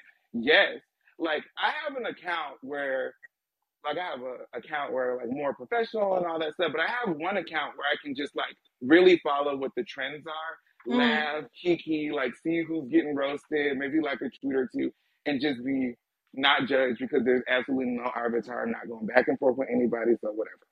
But like that account has been getting like the most wild, explicit information, like no heads up. So I'm literally picking up my phone and I'm like, oh, what's this notification? Press it, like it's an iPhone, so you press it down and kind of expand it, and I'm like, whoa, this is inappropriate. That was never a thing until Elon Musk has, uh, joined it. So it's Yeah. been a mess, and like tweets at the bottom when they should be up at the top. It's it's truly been a mess. Yeah, mine's just been really slow, but apparently I was asking uh, Robbie about it yesterday, and he says he didn't notice anything. So I don't. It could be my computer issue. I do be having a lot of tabs open and stuff, but nothing else is slow. It's just Twitter, and it's been it's been taking like To upload a video it's now, slow I have to like Mhm. leave my laptop open to the Twitter page for like 20 minutes to get a video to upload. It's why I haven't been posting a lot. Like it was late posting about the episodes for the last couple of weeks. It's just I always hate posting. Like it's very onerous to write all that copy and do all this little stupid administrative stuff. But like it's been 10 times worse because it just takes forever to upload a video. No, it just it, it kind of feels like you remember those days when you used to have to plug the internet into the wall, and then like but your house phone wouldn't work, and Do so you remember those like days, Adrian? I do. Don't come for me. Like why? Why? I'm that like I'm not that young. I'm just like in that awkward stage where it's like I'm too young to be cool with the adults. I'm too old uh, to be cool with the young folks. One of my students literally said to me, he's like crying. I walk over. and said. Johnny, what's wrong? He's like, I don't have any friends. This child had friends, y'all, so everything's okay. He just was a little emotional. He goes, I don't have any friends. I said, Well, I'm gonna always be your friend, and my teaching partner is gonna be your friend. This child wiped his tears, looked at me, and said, Yeah, but y'all are old. I said, "I am 26. What is going on? So that's it. But the final substantive thing, and then we'll pass it on to the next person. Just kind of wanting to. I know we've talked a lot about the whole like Lauren Boebert going off and all these people who are like defecting from the Republican Party and just doing their own thing. One of the that I just want to point out is it's unfortunate that the progressives, specifically the squad types, are not did not leverage that moment and force the vote, and also are sitting back like kiki kiki ha ha ha like this is funny. No, this is not funny. This is sad that you didn't do what they're doing, and it's just interesting to me because when they were in the um what is it when when they during the Donald Trump presidency, you could clearly kind of see not defection from Donald Trump, uh, excuse me, not defection from the Democratic Party, but like defection from this whole idea that oh we're all in government, we should all believe the same things, we should all do stuff. I remember watching a clip of Ayanna Pressley. She was like talking about the Hatch Act and how Kellyanne Conway had basically like broke the Hatch Act. She was going on Fox promoting Donald Trump, even though she was like still working for him, which, from what I understand, is just not appropriate and against the law. And so she was like trying to send her some subpoenas, but Kellyanne was just like, "Bitch, I'm not coming. I don't give a fuck. I'm not. I'm not coming." And I remember her talking about it, and she was like, "We as um, a body need to seriously sanction the Trump administration and specifically Kellyanne Conway, who is being disrespectful to a co-equal branch of government. So when she said that, I was like, oh my gosh, yes. Same thing kind of seen when Nina Turner was running, where everybody was like, oh no, Nina's not going to blindly support Joe Biden. And it's just like, that's not what the point of any of this is. We're sending individuals there to be able to engage back and forth with other elected officials. Nobody should just all be there and be like, yeah, we all agree on the same thing. We're just going to reign supreme and not, you know, engage in what is the the democracy. And it's just wild to me that like at the same time they're doing all this hammering about democracy is dying, democracy is dead. They're literally like, don't say anything. AOC, be quiet. All you squad types and anybody dissenting, it's like, no, y'all, that's the point. Like, we're supposed to be engaged in discussion, debate, and conversation. Mhm. So that's all I got. Mhm. You keep doing your thing. I've been Thank you, your Adrian. content. You sleep well tonight. Thank you. I'm about to I'm about to hit the bricks so hard. I'm gonna be like Wreck It Ralph. I don't know. I was really struggling for an analogy there. Look, don't sleep too hard now because you got to get up and read that book for that interview. I do got to get up and read that goddamn book. Okay, thanks for reminding me, Adrian, because I'm tempted to stay on here a lot longer because I see this queue and there are people I want to get to. But I'm going to do a little bit of a rapid fire, okay, guys? So look alive. Look alive. Uh-huh. Michael, keep the faith, Adrian. Michael, I swear to God, this is it for us. You know, I got to quit you at some point. I'm plugged back into my machine. We're getting we're getting high quality. Okay. All right, Michael, you're up. You hear me? Yes. We did it. Praise did Jesus. it. Michael. Thank now it better so be good. No, lol. no, no, no. I'm about to stroke your ego here, so you're gonna be happy with this.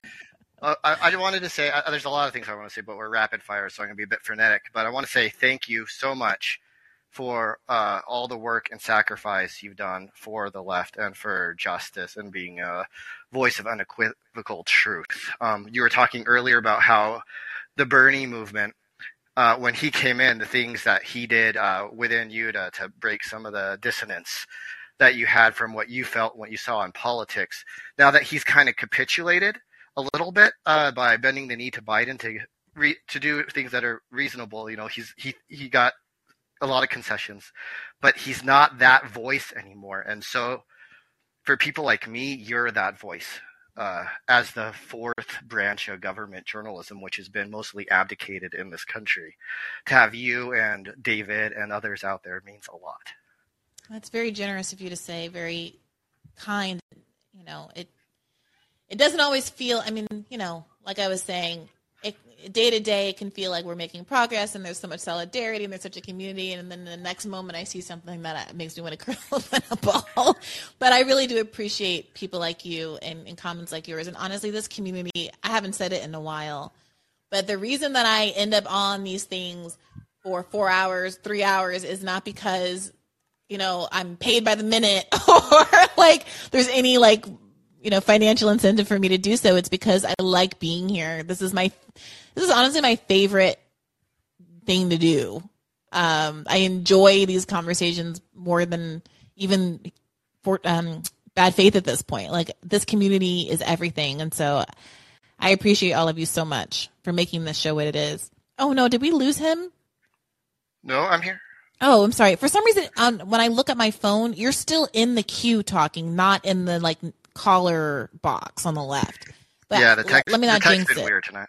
Yeah. Okay, so we're here to celebrate your force the vote victory. You're vindicated, and um, it, it's it's such a big deal because I mean, not only were all the things you were saying right, and it, it's it, sure it's a moment we you can pat yourself on the back and say I was right, but really, what's accomplished here is political capital you've gained to make future arguments like you can say yeah i i was one of the people that pushed this idea that turned out to be right. So next time i bring an idea forth um, people have to uh, uh, uh, adhere to that to some level. So for example like you could come up with an idea now like about and, and we're talking about leveraging power here and how they've abdicated the squad has abdicated their power their their mandate to do that by being elected on running on things like Medicare for all.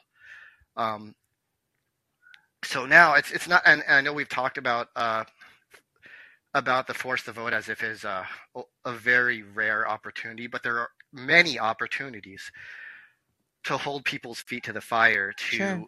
find creative ways to uh, use their mandated power and find leverage. Like right now, it might sound crazy for me to say they could talk to McCarthy and say, hey, guess what? The whole squad, we will change our registration to Republican if you hold a Medicare for all uh, vote. That sounds crazy, but what's crazy is in this country, we don't have Medicare for all. Everybody, all the other countries do. And we have people dying in mass, not just from lack of health insurance, but from COVID and whatever, and whatever is in the future. And so let's say they did that they went and said, "We will change our vote. We will cha- change our party affiliation to Republican. You are what, what did you call him? Uh, like a, a, a caged rat, cornered rat right now. Mm-hmm. W- We'll bail you out. All you have to do is hold a floor vote, and we'll even make it look good for you. Like you can say, "Hey, with this, we're going to get rid of Obamacare, political capital." Right now, uh, having this pandemic has exposed national security threat for the United States because even if COVID wasn't created in a lab, now a country's incentivized to do so because of how hard it hit us comparatively to other countries because of our lack of healthcare. Like Mm-hmm. maybe I'm, I'm sure uh, this is kind of a off the wall idea, but it's something they could do. And there, No, I a like how you, I like all of your framing suggestions here because I, I do think there's a way that a con- look any conservative could decide to own a lot of these issues. Um, a lot of the COVID healthcare stuff, the so national security aspect of having a more comprehensive healthcare system.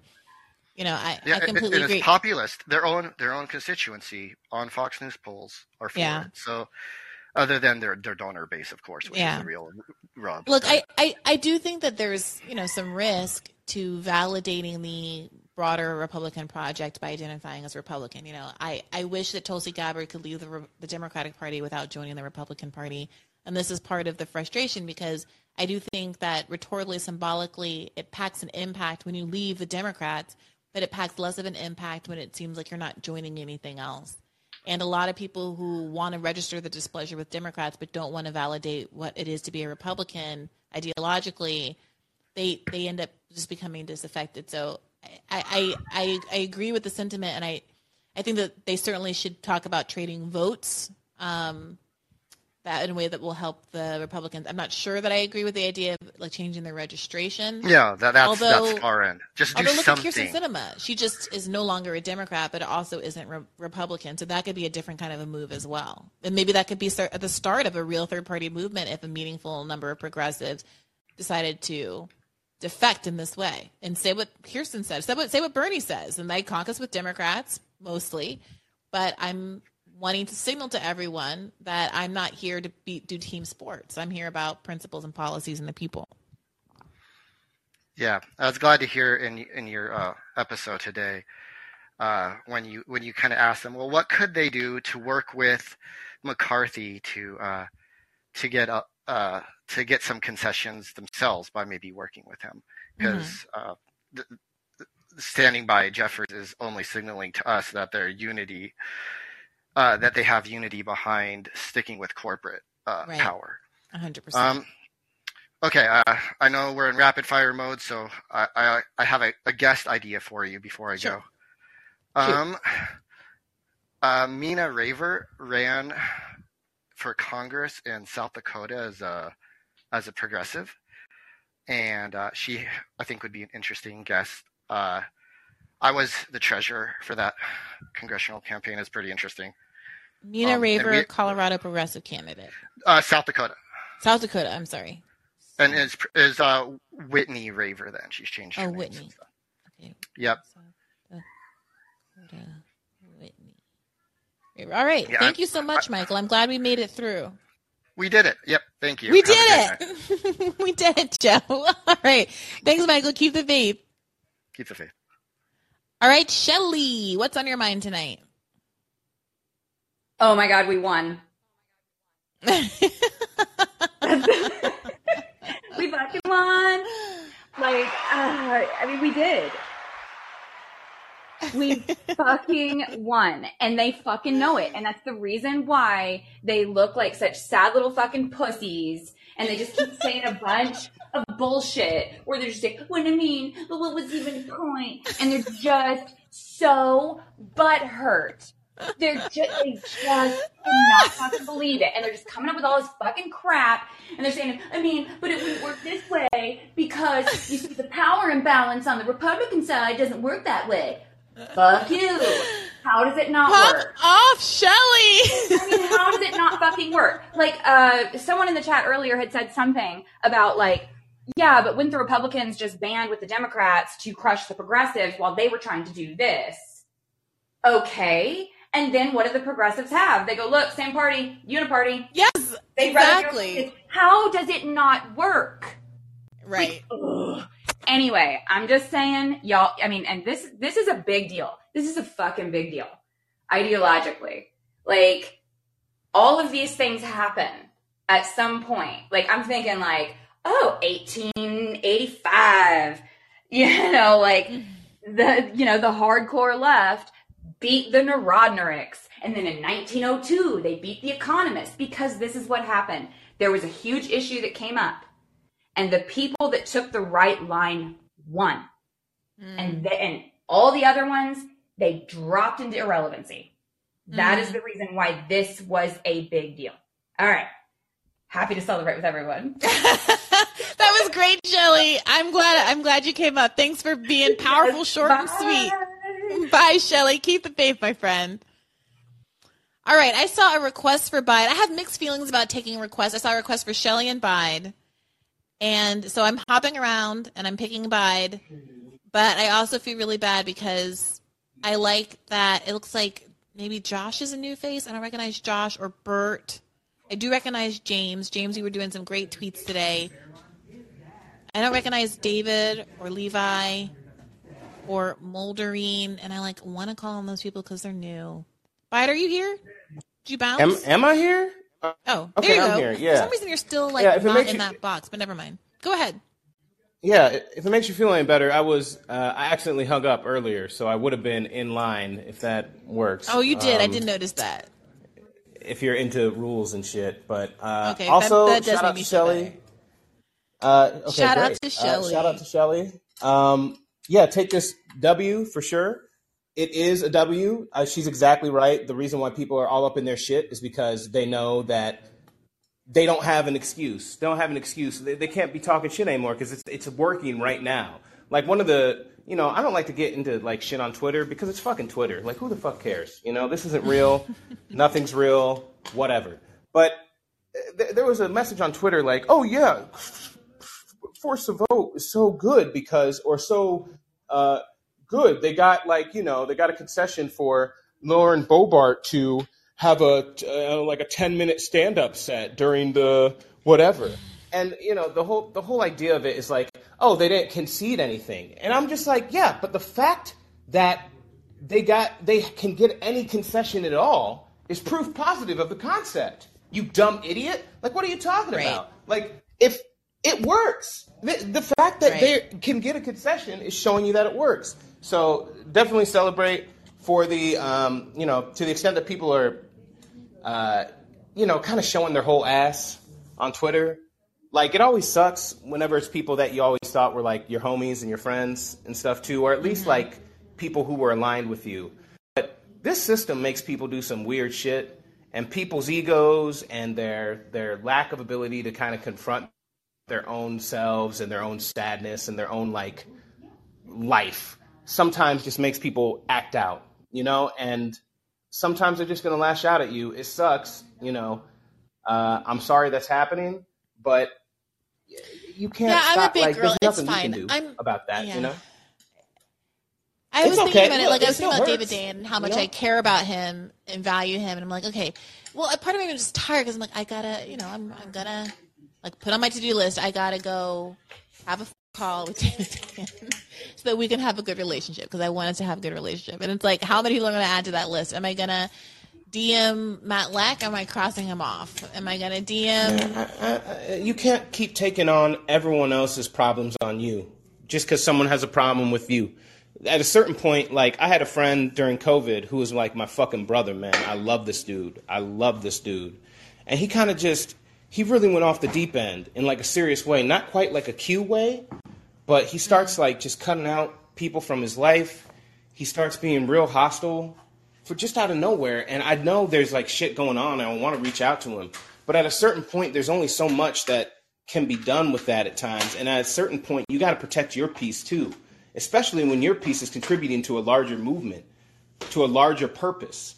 And, you know, like, I don't think that necessarily makes all people bad people. I disagree with Jonathan on that because I don't like, like, look, we're just fucking people. We're all the same. Everyone's all fucked up in one way or another, you know? And some people are a little more self aware of how fucked up they are.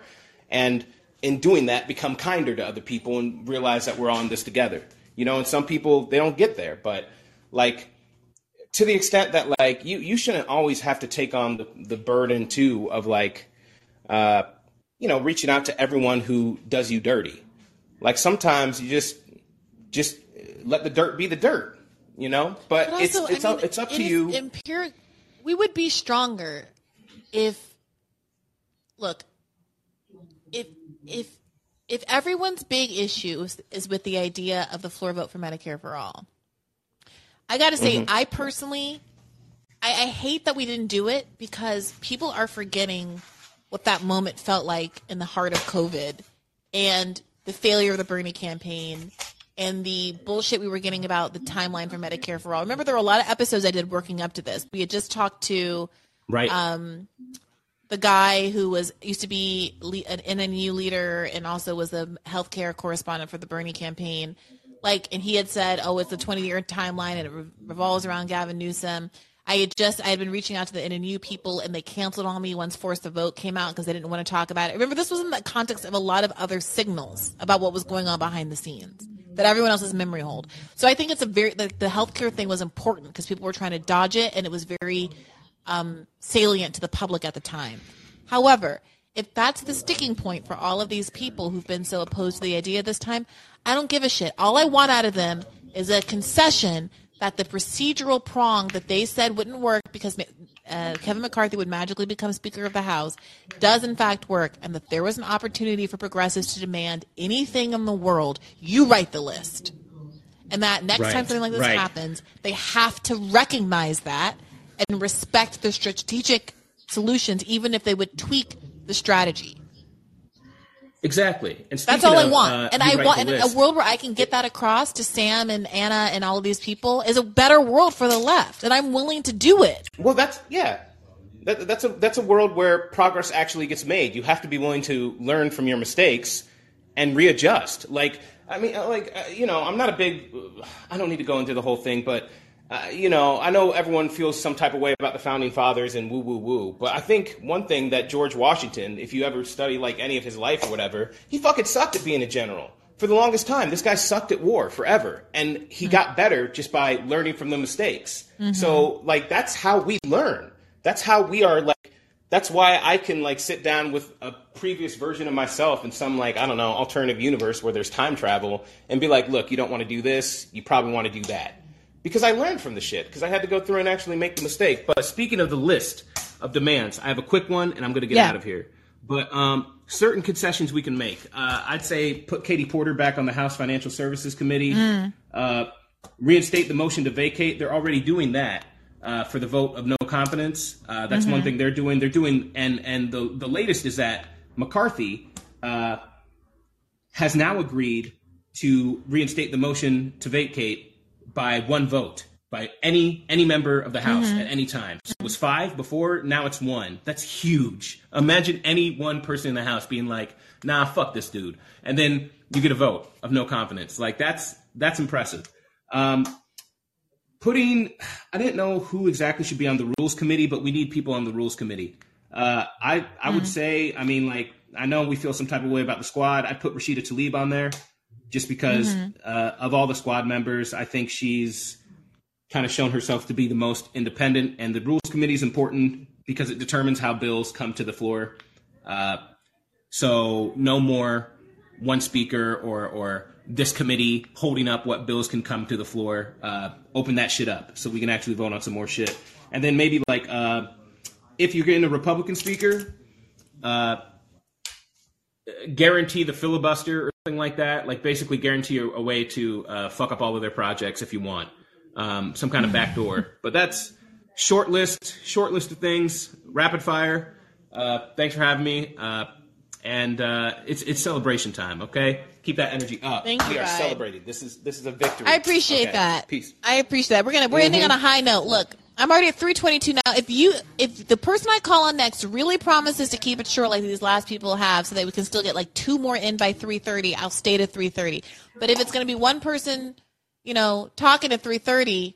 I'm not going to do it. So I saw Lysol. You were at the front before and you got kicked to the back. So I'm pulling you up. Can you keep it snappy? Can we do two or three people by 3:30? Hey, Brie.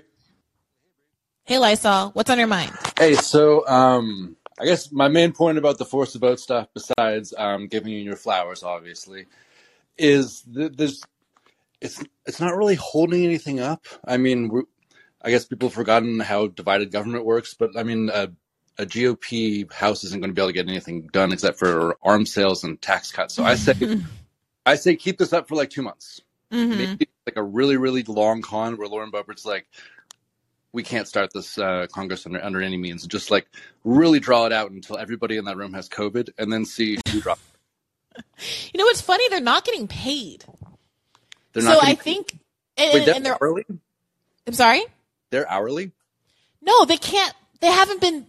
Most half of them haven't been seated. Oh yeah. all- all the newly elected people are not actually in Congress yet. they haven't been sworn in yet. Um, and I don't know if all of them aren't getting paid or just the newly elected ones aren't getting paid, but someone made reference to that. Also, um, Ro Khanna this morning when we were talking before we started, you know, going on air, mentioned how many folks are, you know, frustrated about having to be around for the weekend. You know, like they can't go home until this is over because they all have to be present to vote. So they're all being held hostage here. They can't go back to their district, and some portion of them aren't getting paid. So there are all these internal pressures that are acting on them to want them to come to a decision. But you're right. We are not in that position. like for the American public, like that's great. That's just more leverage for the people who are looking for leverage and part of why the plan is such a good one. Are you in DC right now? I am, yeah. Is there any kind of energy for an anniversary? Because tomorrow's January sixth. You're I'm just, not- I'm just because know, we the got CIA everybody in Congress is in town right now. I know they're listening. You are not going to get me. You're not going to get me kicked off my platform because I was encouraging an insurrection. I'm not going down over it. I I openly supported uh, uh, Al Qaeda on one of these columns. I'm pretty sure that, doesn't get. You know what. Lisa? hmm that's why I'm about to next you because you were not about to get me in trouble. Uh, what the actual fuck? All right, Eliza, I'm glad I called you up. Thanks for calling. Keep the faith. Sure. Yeah, keep the faith. All right, Dylan, you look like a new face. What's on your mind tonight? Dylan, are you with us? Dylan, can you hear me? You're in the you're in the slot, Dylan. You're unmuted. This should be working. What's Here, going on here. here? Oh, great. Dylan, what's on your mind? Yes, yes. Oh, my phone was down. Hey, my volume was down. Hey, can you hear me now? Loud and clear. What's on your mind tonight? Awesome, awesome. Um, I've been wanting to tell you something for a while now, and it's probably going to get a reaction from you. Oh dear. But I think I think you are the actual left wing version of Jimmy Dore now. well, isn't Jimmy Dore the left wing version of Jimmy Dore? Are people are you are there questioning about what you want to characterize them as left? Yeah, yeah, but I do think I do think now that because see, you're not. I mean, you're not a comedian, but you still have that like righteous anger that I always loved. That I always loved from Jimmy Dore, you know. Mhm. And I'm kind of now that I'm like not really a fan of his anymore. I have been listening to you instead. Uh, and um, but yeah, I just wanted to to tell you that. So that's one thing, and um, I'll make it quick. Um, I do have um, two suggestions. Ooh, you're And- you're breaking up a little bit. You have two suggestions. Okay, Sorry, you were breaking you- up. You have two suggestions. What are they, Dylan? Okay, yeah. So I have two guest suggestions. One is, I believe, have you had Vijay Prashad on before? Yes. Okay, great. I think he would be an excellent guest to have on about just a, a historical analysis because I know a lot of people they say bring up Marxism and it's like read theory and all this stuff and I mean I'm a Marxist myself but I think I think Vijay and and other other people I think it would be very good to have him on to do like because a lot of the things that we're talking about has already been done like Yeah. you know Yeah, that's a good like, idea. I love talking to him, and Yeah. you're right. I should have him back. It's been a few months. Yeah, because I mean, every time you like bring up, oh, what should we do? What should we do? And I'm just like, okay, um, well, this happened in 1917 in the Soviet Union, the like 80s, and like, um, um, what was his name? The guy in Africa, you know, all, all these revolutions and stuff that's happened, and just like, well, just what did they do? And Yeah. it's like, you know, that, and and I think Vijay would be a great um, guest for that. Another one um, uh, that I love is Brian Becker. Um, he's on Breakthrough News. He's, Oh, we haven't had enough breakthrough news. I've been wanting to get Eugene on. Okay, Brian Becker. Yeah, Eu- Eugene's a great one too. But yeah, Brian Becker, he's the one. He's got he's on Breakthrough News, but he also has the Socialist program on there too. But he's he would know every he would know pretty much a lot of the stuff, same stuff that Vijay has, same same kind of deal. Um, but yeah, yeah, I think I think those those guests would be awesome. Just been wanting to to tell you that. but yeah, that's right, well, everything. Yeah. Thank you for those suggestions. I like them both. Thank you for reminding me to go and comb through the Breakthrough News Cruise because they're faves. Also, it's so weird that I haven't. I don't think I've had Rania on the podcast yet, which is ridiculous. Yeah, which is crazy. that. Yeah, yeah, definitely have Rania on. She's awesome. Yeah. She was she was my gate. I think I I was listening to her. She was my gateway. I don't know how I found her podcast. Um, but she's how I found Katie and then the rest of the left. So I'm always grateful to her for that and um Yeah. definitely gonna follow up. Thank you, Dylan. Yeah.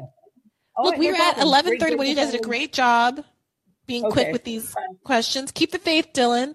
I see you in the Uh, front, Jim. You know how much I love talking to you, but I'm gonna exercise some self control. Scott, all you other new faces, like I want to call on you, but I gotta choose me. I gotta choose me. so I am gonna play us out